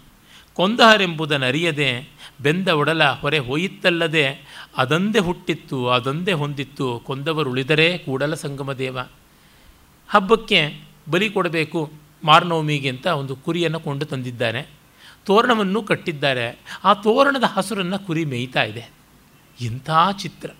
ನಾಳೆ ಅದನ್ನು ಕತ್ತರಿಸ್ತಾರೆ. ಇವತ್ತು ಅದಕ್ಕೆ ಅನಿವಾರ್ಯ ಆಹಾರ. ಅಂದರೆ ಬಸವಣ್ಣನವರು ಎಲ್ಲರನ್ನೂ ತಿರಸ್ಕರಿಸ್ತಾ ಇಲ್ಲ. ಈ ಮಾಯಾ ಮಾತ್ರವಾಗಿರುವ ಜಗತ್ತಿನ ಜನರನ್ನು ತೂಚಿ ಅಂತಂತ ಇಲ್ಲ. ಆದರೆ ಅದರ ಬಗೆಗೆ ಅವರ ಕಾರುಣ್ಯ ಯಾವ ಥರ ಪ್ರವಹಿಸುತ್ತದೆ. ಅದು ನಾಳೆ ಸಾಯೋದು. ಅಂದರೆ ಇವತ್ತು ಬದುಕಬೇಕಲ್ವ? ಇವತ್ತು ತಿನ್ನಲೇಬೇಕು ತೋರಣ ತಿಂತಾ ಇದೆ ಪಾಪ ಅದು. ಆ ರೀತಿಯಾಗಿ ಬೆಂದ ಒಡಲ ಹೊರೆ ಹೋಯಿತ್ತಲ್ಲದೆ, ಆ ಹೊಟ್ಟೆಯ ಹಸಿವು ಹೋಯಿತು. ಅಂದೇ ಹುಟ್ಟುತ್ತೆ, ಅಂದೇ ಹೋಗುತ್ತದೆ. ಇದು ಶಾಶ್ವತವಾಗಿ ಹೋಗುವುದಕ್ಕೆ ಸಾಧ್ಯ ಇಲ್ಲ. ಈ ರೀತಿಯಲ್ಲಿ ಆಯಿತು ನಮ್ಮ ಬದುಕು ಕೂಡ ಅಂತಂತಾರೆ. ಆಮೇಲೆ ಅವರು ತನ್ನ ಮನಸ್ಸನ್ನೇ ಮರ್ಕಟ ಅಂತ ಅಂದುಕೋತಾರೆ ಅದು ಪ್ರಸಿದ್ಧವಾದ ವಚನ. ಎನ್ನ ಮನವೆಂಬ ಮರ್ಕಟನ ದಾಳಿ ಘನವಾಯಿತು. ಎನ್ನ ನಿಂದಲ್ಲಿ ನಿಲ್ಲಲಿಯದು, ಕುಳಿತಲ್ಲಿ ಕುಳ್ಳಿರಲಿಯದು, ಕ್ಷಣದಲ್ಲಿ ಪಾತಾಳ ಕೈದುತ್ತಿದೆ, ಕ್ಷಣದಲ್ಲಿ ಆಗಸ ಕೈದುತ್ತಿದೆ, ಕ್ಷಣದಲ್ಲಿ ದಿಗ್ದೇಶ ಕೈದುತ್ತಿದೆ ಕೂಡಲ ಸಂಗಮ ದೇವ. ಈ ಮನವೆಂಬ ಮರ್ಕಟನ ದಾಳಿಗೆ, ದಾಳಿಯ ನಿಂದಿಗೆ ನೀಗೆ, ಎಮ್ಮ ನಿಮ್ಮೊಡಗೂಡುವಳೆಯ ಅಂತಂತಾರೆ. ಅಲ್ಲಿ ಹೇಳ್ತಾನೆ, ಮನವೇ ಸರ್ಪ, ತನುವೇ ಹೇಳಿಗೆ, ಹಾವಿನೊಡನ ಉದುವಾಳಿಕೆ, ಇನ್ನಾವಾಗ ಕೊಂದುವುದೆಂದರಿಯೇ ಇನ್ನಾವಾಗ ತಿಂದುವುದೆಂದರಿಯೇ ನಿಚ್ಚಕ್ಕೆ ನಿಮ್ಮ ಪೂಜಿಸಬಲ್ಲೊಡೆ ಅದೇ ಗಾರುಡ ಕೂಡಲ ಸಂಗಮ ದೇವ. ಮನಸ್ಸು ಒಂದು ಹಾವಿದ್ದಂತೆ ಅದನ್ನು ಆಡಿಸುವುದು ಕಷ್ಟ. ಈ ದೇಹ ಅನ್ನುವ ಬುಟ್ಟಿಯಲ್ಲಿ ಅದಿದೆ. ಯಾವಾಗ ಹೊರಗೆ ಬಂದು ಕಚ್ಚುತ್ತೋ ಗೊತ್ತಿಲ್ಲ. ಯಾವಾಗ ತಿಂದು ಹಾಕುತ್ತೋ ಗೊತ್ತಿಲ್ಲ. ನಿಮ್ಮನ್ನು ಪೂಜಿಸುವುದೊಂದೇ ಗಾರುಡ ಮಂತ್ರ ಅನ್ನುವ ಭಾವದ ಮಾತನ್ನು ಕೂಡ ಹೇಳ್ತಾರೆ. ಇಷ್ಟು ಅರ್ಥವಾಗಿ ತಮ್ಮ ತನವನ್ನು ತಾವೇ ಹೊರಗೆ ಇಟ್ಟುಕೊಂಡಿದ್ದಾರಲ್ಲ, ಅಲ್ಲೇ ಅವರು ಹೇಳ್ತಾರೆ, ತುಂಬ ಸರಳವಾದ ನಿವೇದನೆ. ತಂದೆ ನೀನು, ತಾಯಿ ನೀನು, ಬಂಧು ನೀನು, ಬಳಗ ನೀನು, ನೀನಲ್ಲದೆ ಮತ್ತಾರೂ ಇಲ್ಲವಯ್ಯ. ತ್ವಮೇವ ಮಾತಾ ಚ ಪಿತಾತ್ವಮೇವ ತ್ವಮೇವ ಬಂಧುಶ್ಚ ಸಖಾತ್ವಮೇವ ತ್ವಮೇವ ವಿದ್ಯಾ ದ್ರವಣಂ ತ್ವಮೇವ ತ್ವಮೇವ ಸರ್ವಂ ಮಮದೇವ ದೇವ ಅನ್ನುವುದರ ಅನುವಾದವೇ ಆಗಿದೆ ಇದು. ಹಾಲಲ್ಲದ್ದು, ನೀರಲ್ಲದ್ದು, ನೀನೇ ದೇವರು ಅಂತ. ಈ ಆಡು ನುಡಿಗಳನ್ನು ಅವರು ತುಂಬ ಚೆನ್ನಾಗಿ ತಂದುಕೊಡ್ತಾರೆ ಅವರ ಮಾತಿಗೆ ಬಂದ ಬಲ ಏನಂದರೆ ಲೋಕಾವೇಕ್ಷಣೆ. ಲೋಕಜನರ ಮಾತನ್ನೇ ಹಿಡಿದು ಕಾವ್ಯವಾಗಿಸ್ತಾರೆ, ಕಾವ್ಯವನ್ನು ಶಾಸ್ತ್ರ ಮಾಡ್ತಾರೆ, ಶಾಸ್ತ್ರವನ್ನು ಮಂತ್ರವಾಗಿ ಮಾಡ್ತಾರೆ. ಮತ್ತು ಅವರಿಗೆ ಮಧುರ ಭಕ್ತಿ ತುಂಬ ವಿಶೇಷವಾಗಿತ್ತು ಅನ್ನುವಂಥದ್ದು ನಮಗೆ ಗೊತ್ತಾಗುತ್ತದೆ. ಆ ಮಧುರ ಭಕ್ತಿಯ ಸ್ವಾರಸ್ಯ ನಮ್ಮಲ್ಲಿ ಬಸವಣ್ಣನವರಿಗಿರುವಂಥದ್ದು ಎಷ್ಟೋ ಜನ ಕಂಡುಕೊಂಡಿಲ್ಲ. ಅದು ತುಂಬ ಮುಖ್ಯ ಅಂತ ನನಗನಿಸುತ್ತದೆ ಯಾಕೆಂದರೆ ನಾವು ಇದನ್ನೆಲ್ಲ ಅಕ್ಕಮಹಾದೇವಿ ಮೊದಲಾದಂಥ ವಚನಕಾರ್ತಿಯರಲ್ಲಿರ್ತಕ್ಕಂಥದ್ದು ಬೇರೊಬ್ಬರಲ್ಲಿ ಇಲ್ಲ ಅಂತ ಭಾವಿಸಿಕೊಂಡಿದ್ದೀವಿ. ಅದು ಹಾಗಲ್ಲ. ಇವರಲ್ಲಿ ಯಶ ಯಥೇಷ್ಟವಾಗಿ ಅದು ಇತ್ತು ಅನ್ನುವುದು ನಮಗೆ ಗೊತ್ತಾಗುತ್ತದೆ. ಸಾಮಾನ್ಯವಾಗಿ ವೀರಶೈವ ಅಂತಂದರೆ ಅದು ಆವೇಶಭರಿತವಾದದ್ದು, ಕೋಮಲವಲ್ಲ, ಸುಕುಮಾರವಲ್ಲ ಅಂತ. ಸುಕುಮಾರವಾದ ಕೋಮಲವಾದ ಭಾವಗಳು ಬೇಕಾದಷ್ಟು ಉಂಟು. ನಮ್ಮಳ್ವಾರಿಗೆ ಈ ರೀತಿಯಾದದ್ದು ಇತ್ತು. ಸೂರದಾಸ್ ಮೊದಲಾದವರಿಗೆ ಈ ರೀತಿಯಾದ ಭಾವನೆಗಳಿತ್ತು ಅಂತ ಗೊತ್ತಾಗುತ್ತದೆ. ಅದನ್ನು ಇಲ್ಲಿ ನಾವು ಕಾಣ್ತೀವಿ. ಜಗವೆಲ್ಲ ಅರಿಯಲು ಎನಗೊಬ್ಬ ಗಂಡನುಂಟು.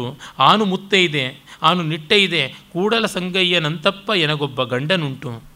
ಮನಕ್ಕೆ ಮೋಹರ, ಮನೋಹರನಲ್ಲದ ಗಂಡರು, ಮನಕ್ಕೆ ಬಾರರು ಕೇಳವ್ವಾ ಕೆಳದಿ, ಪನ್ನಗಭೂಷಣರಲ್ಲದ ಗಂಡರು, ಇನ್ನ ಇನ್ನೆನ್ನೆಗೂ ಆಗದ ಮೊರೆ ನೋಡವ್ವ? ಕನ್ನೆಯೆಂದಿನ ಕೂಟ, ಚಿಕ್ಕಂದಿನ ಬಾಳುವೆ, ನಿಮ್ಮ ಆಣೆಯಯ್ಯ, ಕೂಡಲ ಸಂಗಮ ದೇವ. ಗಂಡನ ಮನವಾರ್ತೆಯನೇನ ಹೇಳುವೆನವ್ವ. ಅಂಗವಿದ್ಯೇನೊಲ್ಲ ಕಣ್ಗೊಳಗಣ ಕಸವ ಕಳೆದಲ್ಲದೆ ನೋಡಲೀಯ. ಕೈಯ ತೊಳೆದಲ್ಲದೆ ಮುಟ್ಟಲೀಯ. ಕಾಲ ತೊಳೆದಲ್ಲದೆ ಹೊದ್ದಲೀಯ.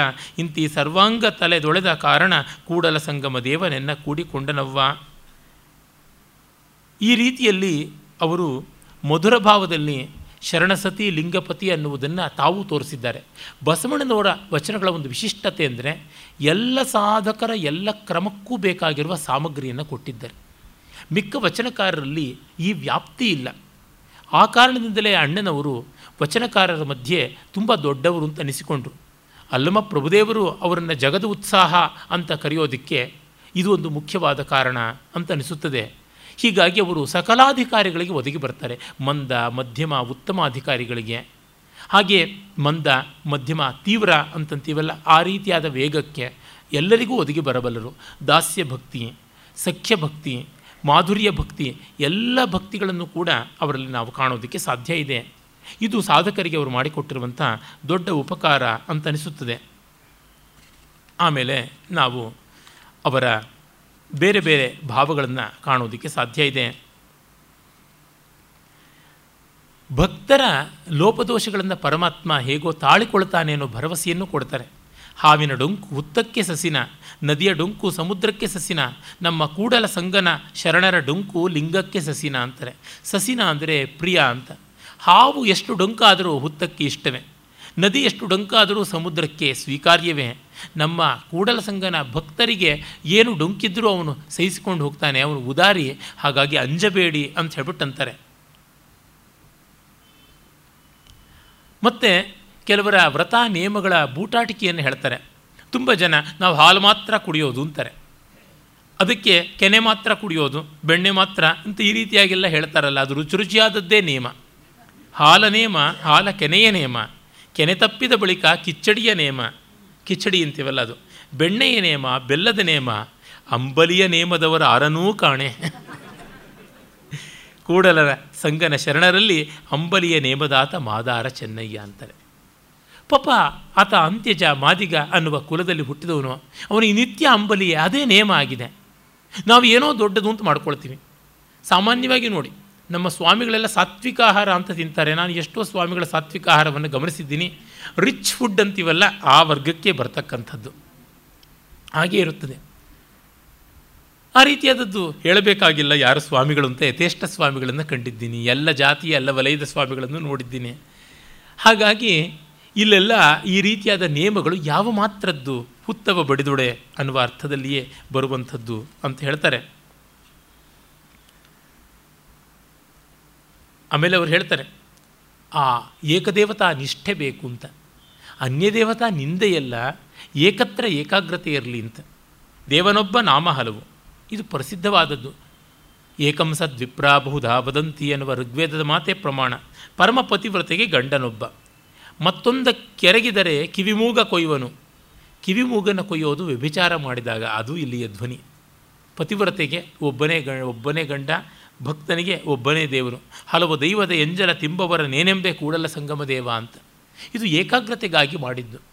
ಎಲ್ಲ ದೇವರು ಒಂದೇ ಅನ್ನುವ ಭಾವ ಮಾಡಿಕೊಂಡಾಗ ಒಂದೇ ಸಾಕಾಗುತ್ತದಲ್ಲ. ಒಂದು ಕಥೆ ಉಂಟು. ಒಬ್ಬ ವಿದ್ವಾಂಸ ಅನೇಕ ದೇವತೆಗಳ ಅರ್ಚನೆ ಮಾಡ್ತಾ ಇದ್ದ. ಎಲ್ಲಿಯೂ ಏಕಾಗ್ರತೆ ಇಲ್ಲ. ಒಮ್ಮೆ ಅವನ ಮನೆ ಹತ್ತಿರಕ್ಕೆ ಒಬ್ಬ ಹಳೆಯ ಸ್ನೇಹಿತ ಬಂದ. ಇವನು ಪೂಜೆಯಲ್ಲಿದ್ದ. ಅದಕ್ಕಾಗಿ ಹೊರಗೆ ಕೂತಿರು ಅಂತ ಹೇಳ್ದ.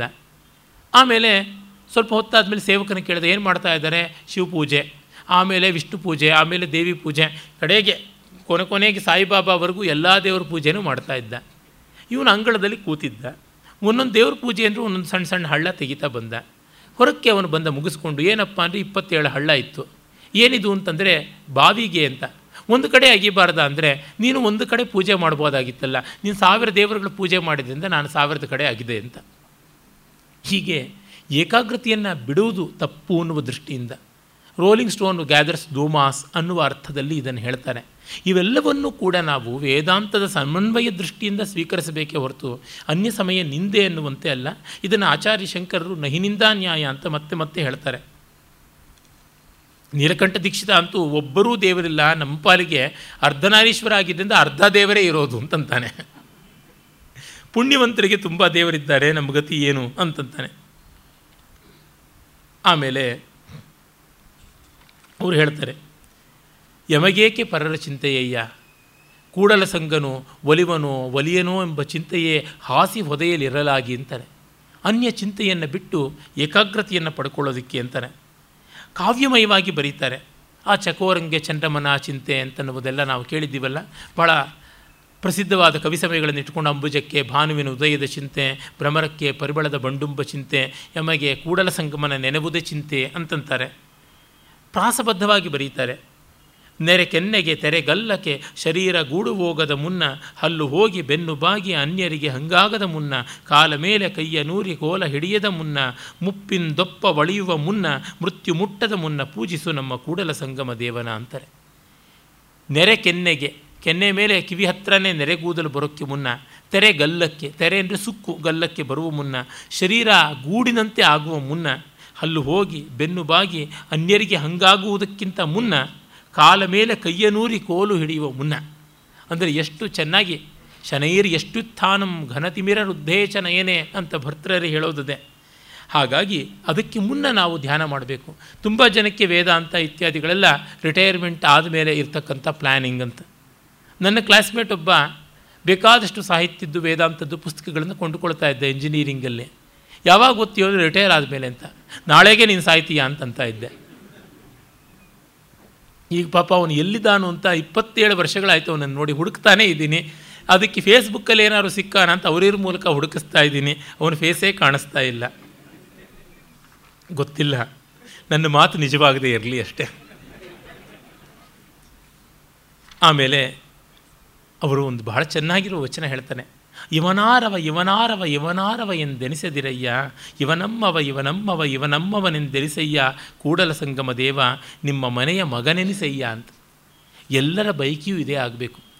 ಅನಿರಾಕರಣಮಸ್ತು ಅನಿರಾಕರಣಂ ಮೇಸ್ತು ಯಸ್ಮಾನ್ನೋದ್ವಿಜತೆ ಲೋಕ, ಲೋಕಾನ್ನೋದ್ವಿಜತೆ ಚಯ. ಹರ್ಷಾಮರ್ಷ ಭಯೋದ್ವೇಗೈರ್ಯುಕ್ತೋ ಯಸ್ಸ ಚ ಮೇ ಪ್ರಿಯ. ವೇದದ ಗೀತೆಯ ಶ್ರುತಿ ಸ್ಮೃತಿಗಳ ಮಾತು ಇಲ್ಲಿರುವಂಥದ್ದು. ಇವನು ಯಾರು ಇವನು ಯಾರು ಇವನು ಯಾರು ಅಂತ ಕೇಳೋ ಥರ ಮಾಡಬೇಡ. ಇವನು ನಮ್ಮವನು ಇವನು ನಮ್ಮವನು ಅಂತ ಎಲ್ಲರೂ ಅಂಗೀಕರಿಸುವಂತೆ ಮಾಡು ಅಂತ ಈ ಅಂಗೀಕಾರ ಬುದ್ಧಿ ಬೇಕು. ಸಮುದಾಯದ ಜೊತೆಗೆ ಹೊಂದಿಕೊಂಡು ಹೋಗುವಂಥದ್ದು ಬೇಕು ಅಂತನ್ನುವುದನ್ನು ಹೇಳ್ತಾರೆ. ಉರಿಯೊಳಗಣ ಕರ್ಪೂರಕ್ಕೆ ಕರಿಯುಂಟೆ ಅಯ್ಯ.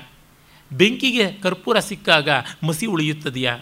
ಬಯಲ ಮರೀಚಿಯ ಜಲಕ್ಕೆ ಕೆಸರುಂಟೆ ಅಯ್ಯ ಮೃಗಮರೀಚಿಕೆ ಮಿರೇಜ್ ಬಿಸಿಲು ಕುದುರೆಗೆ ಕೆಸರಿರುತ್ತದೆಯಾ?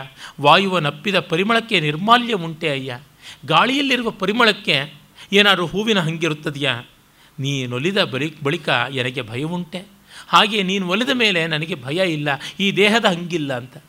ಮಸಿ ಕೆಸರಾಗೋದಾಗಲಿ ದೇಹದ ಹಂಗು, ಹಾಗೆ ನಾನು ದೇಹ ಬಿಟ್ಟು ಆತ್ಮಾಹಂ ಭಾವಕ್ಕೆ ಬರ್ತೀನಿ, ಜೀವನ್ಮುಕ್ತಿಯನ್ನು ಪಡ್ಕೊಳ್ತೀನಿ ಅಂತ ಹೇಳ್ತಾರೆ. ತತ್ವವನ್ನು ನೋಡಿ ಹಾಗೆ ಹೇಳ್ತಾರೆ. ಭಕ್ತಿಯೆಂಬ ಪೃಥ್ವಿಯ ಮೇಲೆ ಗುರುವೆಂಬ ಬೀಜವಂಕುರಿಸಿ ಲಿಂಗವೆಂಬ ಎಲೆಯಾಯಿತು ಲಿಂಗವೆಂಬ ಎಲೆಯ ಮೇಲೆ ವಿಚಾರವೆಂಬ ಹೂವಾಗಿತ್ತು. ಆಚಾರವೆಂಬ ಕಾಯಾಗಿತ್ತು. ನಿಷ್ಪತ್ತಿ ಎಂಬ ಹಣ್ಣಾಗಿತ್ತು. ನಿಷ್ಪತ್ತಿ ಎಂಬ ಹಣ್ಣ ತೊಟ್ಟು ಬಿಟ್ಟು ಕಳಚಿ ಬೀಳುವಲ್ಲಿ ಕೂಡಲ ಸಂಗಮ ದೇವ ತಮಗೆ ಬೇಕೆಂದು ಕೈಗೆತ್ತಿಕೊಂಡ ಅಂತ. ಇದು ಸೊಗಸಾಗಿರ್ತಕ್ಕಂತಹ ಏಕಾವಳಿ ಕಾರಣಮಾಲಾ ಅಲಂಕಾರಗಳು ಶೃಂಖಲಾ ಅಲಂಕಾರದ ಒಂದು ಛಾಯೆಯಲ್ಲಿ ಕಾಣಿಸುತ್ತದೆ. ಗುರು ಅನ್ನುವ ಅಂಕುರಕ್ಕೆ ಬೀಜ, ಲಿಂಗ ಅನ್ನುವ ಎಲೆ. ಆ ಮೊಳಕೆ ಬಂದದ್ದು. ಲಿಂಗದ ಎಲೆಯ ಮೇಲೆ ವಿಚಾರದ ಹೂವು, ಆಚಾರದ ಕಾಯಿ, ನಿಷ್ಪತ್ತಿಯ ಹಣ್ಣು. ನಿಷ್ಪತ್ತಿಯ ಹಣ್ಣು, ನಿಷ್ಪತ್ತಿ ಅಂತಂದರೆ ಆಚಾರ ಎಲ್ಲ ಪೂರ್ಣವಾಗಿ ಫಲಿಸಿದ್ದು ಅಂತ. ಅದು ತೊಟ್ಟು ಕಳಚಿ ಬೀಳುವಲ್ಲಿ ಕೂಡಲ ಸಂಗಮನೇ ಬಂದು ಇಟ್ಟುಕೊಂಡ ಅಂತ. ಜೀವನ್ಮುಕ್ತಿ ಅನ್ನುವಂಥದ್ದು ಈ ರೀತಿ ಬಂದದ್ದು ಅಂತ ಇದು ಸಾವಯವ ರೂಪಕಾಲಂಕಾರವೂ ಆಗುತ್ತದೆ. ಮತ್ತು ಕಾರಣಮಾಲ ಅಲಂಕಾರವೂ ಆಗುತ್ತದೆ. ಮತ್ತು ಅವರು ಹೇಳ್ತಾರೆ, ಆ ಪರಮಾತ್ಮನ ಆರಾಧನೆಯ ಜ್ಞಾನದಿಂದ ಜನ್ಮಾಂತರದ ಹಂಗು ಹೊರಟೋಗುತ್ತದೆ, ಜೀವನ್ಮುಕ್ತಿ ಲಭಿಸುತ್ತದೆ ಅನ್ನೋದನ್ನು. ಬಹಳ ಚೆನ್ನಾಗಿ ಹೇಳ್ತಾರೆ, ಲಜ್ಜೆಗೆಟ್ಟೆನು, ನಾಣುಗೆಟ್ಟೆನು, ಕುಲಗೆಟ್ಟೆನು, ಛಲಗೆಟ್ಟೆನು ಸಂಘ ನಿನ್ನ ಪೂಜಿಸಿ ಭವಗೆಟ್ಟೆನು ನಾನಯ್ಯ. ಭವಗೆಟ್ಟೆ ಅಂದರೆ ಜನ್ಮ ಕಳ್ಕೊಂಡೆ. ಅಯಂ ಕ್ಷೀರಾಂಬೋಧೆ ಪತಿರಿತಿ ಗವಾಂ ಪಾಲಕ ಇತಿ ಶ್ರುತೋಸ್ಮಾಭಿ ಕ್ಷೀರೋಪನಯನ ಧಿಯ ನಂದತನಯ ಅನೇನ ಪ್ರತ್ಯೂಹೋ ವ್ಯರಚಿ ವಿಧಿನಾ ಏನ ಜನನೀಸ್ತನಾದಪ್ಯಸ್ಮಾಕಂ ಸಕೃತಿಪಿಪಯೋ ದುರ್ಲಭಮಭೂತ್ ಅಂತ ಲೀಲಾಶುಕ ಹೇಳ್ತಾನೆ ಇವನು ಕ್ಷೀರಸಾಗರ ಶಯನ ಗೋಪಾಲಕ ನಂದಗೋಪನ ಮಗ ಗೋವಿಂದ ಇವನಲ್ಲಿ ಸಮೃದ್ಧವಾಗಿ ಹಾಲು ಸಿಗುತ್ತದೆ ಅಂತ ಇವನನ್ನು ಆಶ್ರಯಿಸಿದರೆ ಯಾವೊಂದು ಜನ್ಮಕ್ಕೂ ತಾಯಿ ಹಾಲು ಕೂಡ ಸಿಗದಂತೆ ಮಾಡಿಬಿಟ್ಟ ಪಾಪಿ ಅಂತ. ಅಂದರೆ ಜನ್ಮವೇ ಇಲ್ಲದಂತೆ ಮಾಡದ ಅನ್ನುವ ಒಂದು ಅದ್ಭುತವಾದ ವ್ಯಾಜಸ್ತುತಿ ಅಲಂಕಾರ ಅಥವಾ ವ್ಯಾಜನಿಂದ ಅಲಂಕಾರ. ಇಲ್ಲಿ ಹಾಗೆ ನಿನ್ನನ್ನು ಪೂಜೆ ಮಾಡಿ ಜನ್ಮ ನನಗೆ ಹಾಳಾಗ್ಬಿಡ್ತು. ನಿಮ್ಮ ಮುಟ್ಟಿ ಹುಟ್ಟುಗೆಟ್ಟೆನು ದೇವ, ನಿಮ್ಮನ್ನು ಮುಟ್ಟಿ ನಾನು ಹುಟ್ಟಿ ಕೆಡಿಸ್ಕೊಂಡೆ ಅಂತ. ನಿಂದೆಯಂತೆ ಕಾಣುವ ಅಮೋಘವಾದ ಸ್ತುತಿ ಆತ್ಮನ ಧನ್ಯಾತಿ ಧನ್ಯವಾದ ಭಾವವನ್ನು ಹೇಳ್ತಾ ಇದ್ದಾರೆ. ಇದು ಅವರ ಕಾವ್ಯ, ಆ ಮಟ್ಟದ್ದು. ವಚನಕಾರರ ಪೈಕಿ ಅದ್ವಿತೀಯವಾದ ಕಾವ್ಯ ಅಂದರೆ ಮೂರ್ನಾಲ್ಕು ಜನದ್ದು ಎದ್ದು ಕಾಣುವಂತೆ ಪ್ರಭುದೇವರು, ಬಸವಣ್ಣನವರು ಮಹಾದೇವಿಯಕ್ಕ ಮನಕ್ಕೆ ಮನೋಹರವಲ್ಲದ ಗಂಡರು ಮನಕ್ಕೆ ಬಾರರು, ಕೆಳವ್ವ ಕೆಳದಿ, ಪನ್ನಗಭೂಷಣರಲ್ಲದ ಗಂಡರು ಇನ್ನೆನಗ ಹೊರೆ ನೋಡವ್ವ ಅಂತ ಮತ್ತೆ ಮಧುರ ಭಕ್ತಿಯನ್ನು ಹೇಳ್ತಾರೆ. ಕಲ್ಲೊಳಗೆ ಹೊನ್ನುಂಟು, ಮರದೊಳಗೆ ಅಗ್ನಿ ಉಂಟು, ಹಾಲೊಳಗೆ ತುಪ್ಪ ಉಂಟು ಅಂತರ್ಯಾಮಿಯಲ್ಲಿ ಶಿವನಿಹನು ಅಂತೆಲ್ಲ ಅಂತಾರೆ. ತಿಲೇಶು ತೈಲಂ ಸರ್ಪೀವ ದಧಿನೀವ ಸರ್ಪಿಹಿ ಈ ರೀತಿಯಾಗಿ ಆಗಮಗಳಲ್ಲಿ ಕಾಣಿಸಿಕೊಳ್ಳುವ ಮಾತನ್ನೇ ಅವರು ಹೇಳ್ತಾ ಬರ್ತಾರೆ. ಇದನ್ನು ಮತ್ತೆ ಮತ್ತೆ ಬೇರೆ ಬೇರೆ ಕಡೆಗಳಿಂದ ನಾನು ಹೇಳೋದಕ್ಕೆ ಕಾರಣ ಇಷ್ಟೇ. ವಚನ ನಿರ್ವಾತದಲ್ಲಿ ಆದದ್ದಲ್ಲ. ಅದಕ್ಕೆ ದೊಡ್ಡ ಪರಂಪರೆ ಇದೆ. ಅದು ಅಖಂಡ ಭಾರತೀಯ ದಾರ್ಶನಿಕ ಪರಂಪರೆ ಅಂತ. ಆಮೇಲೆ ಅವರು ಈ ಅನುಭವದ ಬಗೆಗೆ ಹೇಳ್ತಾರೆ. ಅನುಭವ ಅಂದರೆ ಮಿಸ್ಟಿಸಮ್. ಅನುಭಾವ ಅನುಭಾವ ಅನುಭಾವ ಎಂಬಿರಿ. ಅನುಭಾವವೆಂಬುದು ನೆಲದ ಮರೆಯ ನಿಧಾನ ಕಾಣಿರೋ. ಅನುಭಾವ ಅನ್ನೋದು ನೆಲದೊಳಗಿನ ನಿಕ್ಷೇಪ. ಅನುಭಾವ ಎಂಬುದು ಅಂತರಂಗದ ರತ್ನ ಕಾಣಿರೋ. ಅನುಭಾವವೆಂಬುದು ಶಿಶುಕೊಂಡ ಕನಸು ಕಾಣಿರೋ. ಆ ಮಗು ಕಂಡ ಕನಸು ಬಾಯಿ ಬಿಟ್ಟು ಯಾರಿಗೂ ಹೇಳೋಕ್ಕಾಗಲ್ಲ. ಕನಸಂತೂ ಬಂದಿರುತ್ತದೆ. ಆ ಅಂತರನುಭವ ಬಾಯಿ ಬಿಟ್ಟು ಹೇಳಬಾರದು. ಅನುಭವವೆಂಬುದು ರಚ್ಚೆಯ ಮಾತೆ. ರಚ್ಚೆ ಅಂದರೆ ರಸ್ತೆ. ರಚ್ಚ ಅಂತ ತೆಲುಗಿನಲ್ಲಿ ಹೇಳ್ತಾರಲ್ಲ, ರೋಡ್ ಆ ರೀತಿಯಾಗಿ ರಥ್ಯ ಅಂತ ಸಂಸ್ಕೃತದಲ್ಲಿರುವುದು ಹಿಂದಿನಲ್ಲಿ ರಾಸ್ತಾ ಅಂತಾಯಿತು, ಕನ್ನಡದಲ್ಲಿ ರಚ್ಚೆ ಅಂತಾಗಿದೆ. ರಚ್ಚೆ ಹಿಡಿದು ಗಲಾಟೆ ಮಾಡ್ತು ಮಗು ಅಂದರೆ ಬೀದಿಗೆ ಬಿದ್ದು ಉರುಳಾಡ್ತು ಅನ್ನುವ ಅರ್ಥದಲ್ಲಿ ಬರುವಂಥದ್ದು. ಅನುಭಾವವೆಂಬುದು ಬೀದಿಯ ಪಸಾರವೇ. ಏನಂಬೆ? ಹೇಳ ಮಹಾಘನವನು.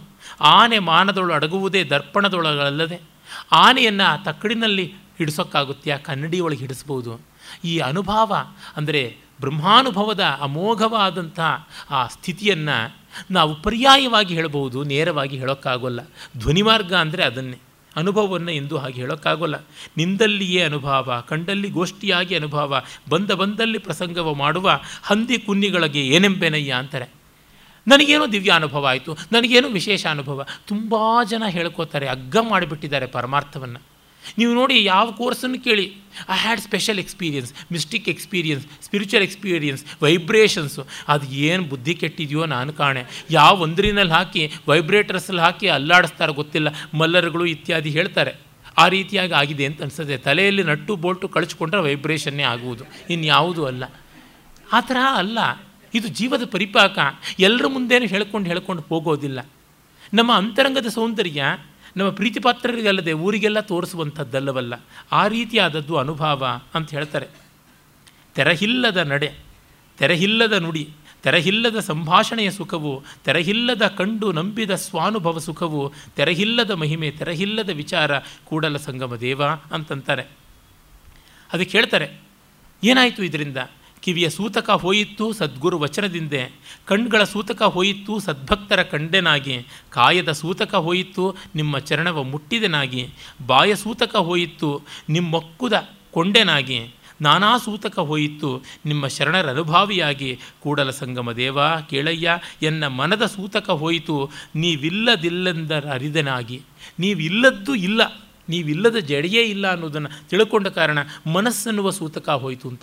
ಮೃತ ಮೋಹಮಯಿ ಮಾತಾ, ಜಾತೋ ಬೋಧಮಯ ಸುತಃ, ಸೂತಕದ್ವಯ ವಾಪನ್ನೇ ಕಥಂ ಸಂಧ್ಯಾ ವಿಧೀಯತೆ ಅಂತ ಇನ್ನೊಂದು ರೀತಿಯಲ್ಲಿ ಈ ಉಪನಿಷತ್ತು, ಮೈತ್ರಿ ಉಪನಿಷತ್ತು ಇದನ್ನು ಹೇಳುತ್ತದೆ.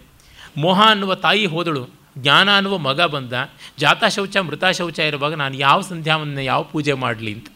ಈ ಎಲ್ಲ ಸೂತಕ ಹೋಯಿತು, ನಾನು ನಿರ್ಮಲನಾಗಿದ್ದೀನಿ ಅಂತ ಬಸವಣ್ಣನವರು ಹೇಳ್ತಾರೆ. ಮತ್ತು ಹೇಳ್ತಾರೆ ಹುತ್ತಕ್ಕೆ ಏಸುಬಾಯಾದರೇನು? ತರ ಸರ್ಪನಿಪ್ಪುದೊಂದೇ ಸ್ಥಾನ. ಭಾವ ಭಾವಿಸಿ ಭ್ರಮ ಎಳೆದು ನೋಡ. ಹುತ್ತಕ್ಕೆ ಸಾವಿರ ಬಾಯಿದೆ ಒಂದೇ ಸರ್ಪ. ಎಷ್ಟು ರೂಪದ ದೇವರುಗಳು, ಎಷ್ಟು ಹೆಸರಿನ ದೇವರುಗಳು, ಎಷ್ಟು ವಿಚಾರಗಳು, ಎಷ್ಟು ತತ್ವಗಳಿದ್ದರೂ ಒಂದೇ ಇರುವಂಥದ್ದು ಪರಮಾರ್ಥ. ಇನ್ಯಾವುದೂ ಅಲ್ಲ. ಹಾಗಾಗಿ ಅದನ್ನು ನಾವು ಧ್ಯಾನ ಮಾಡಬೇಕು. ಎಷ್ಟು ರಂಧ್ರಗಳಿಂದ ಶಾವಿಗೆ ಹೊರಬರುತ್ತದೆ, ಅದೆಲ್ಲ ಒಂದೇ ಹಿಟ್ಟು ತಾನೇ ಹೊರಬಂದದ್ದು ಅನ್ನುವಂಥದ್ದು ಅರ್ಥ ಮಾಡಿಕೊಳ್ಳಬೇಕು. ಅನ್ನುವುದನ್ನು ಅವರು ಹೇಳ್ತಾನೆ. ಹೀಗಾಗಿ ಆಚಾರ ವನಾಚಾರವಾಯಿತು ಸೀಮೆ ನಿಸ್ಸೀಮವಾಯಿತು, ಪ್ರಾಣ ಸಂಚಲ ತಪ್ಪಿ ಲಿಂಗ ಸಂಚಲವಾಯಿತು. ಎಲ್ಲಿ ಶಬ್ದ, ಎಲ್ಲಿ ಲಿಂಗ ಸ್ವಾಯತ್ತವಾಯಿತು, ಎಲ್ಲಿ ಸುಗಂಧ, ಅಲ್ಲಿ ಲಿಂಗ ಸ್ವಾಯತ್ತವಾಯಿತು. ಕೂಡಲ ಸಂಗಮ ದೇವರ ಕರುಣೆ ಕಡೆಗೆ ಒಡವರಿತ್ತಯ್ಯ ಎನ್ನ ಮೇಲೆ ಲಿಂಗ ಮಧ್ಯೆ ಜಗತ್ಸರ್ವಂ ಅಂತ. ಎಲ್ಲ ಹೋಯಿತು, ಆಚಾರ, ಅನಾಚಾರ, ಸೀಮೆ, ನಿಸ್ಸೀಮೆ, ಇವೆಲ್ಲವನ್ನು ಮೀರಿ ಹೋಗುವಂತೆ ಆಯಿತು. ಅಯ್ಯ, ನಿಮ್ಮ ಅನುಭಾವದಿಂದ ಎನ್ನ ತನು ಹಾಳಾಯಿತಯ್ಯ. ದೇಹಾಭಿಮಾನ ಹೋಯಿತು. ಅಯ್ಯ, ನಿಮ್ಮ ಅನುಭಾವದಿಂದ ಎನ್ನ ಮನ ಹಾಳಾಯಿತಯ್ಯ. ದ್ವಂದ್ವದ ನೆಲೆಯಾದಂತಹ, ರಾಗದ್ವೇಷಗಳ ನೆಲೆಯಾದ ಪ್ರಪೋಸಿಷನ್ಸ್ ಆ್ಯಂಡ್ ಡಿಸ್ಪೊಸಿಷನ್ಸ್ ಆದ ಮನಸ್ಸು ಹೋಯಿತು. ಅಯ್ಯ, ನಿಮ್ಮ ಅನುಭಾವದಿಂದ ಎನ್ನ ಕರ್ಮಚ್ಛೇದನವಾಯಿತು.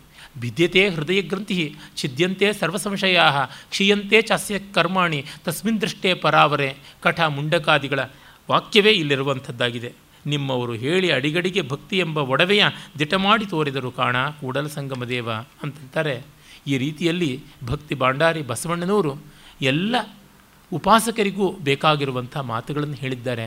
ಅವರ ಮಾತುಗಳನ್ನು ಅನುಸಂಧಾನ ಮಾಡಿಕೊಳ್ಳೋದು ನಮ್ಮ ಬಾಳಿನ ಭಾಗ್ಯ. ನಾಳೆ ಪ್ರಭುದೇವರನ್ನು ನೋಡೋಣ. ನಮಸ್ಕಾರ.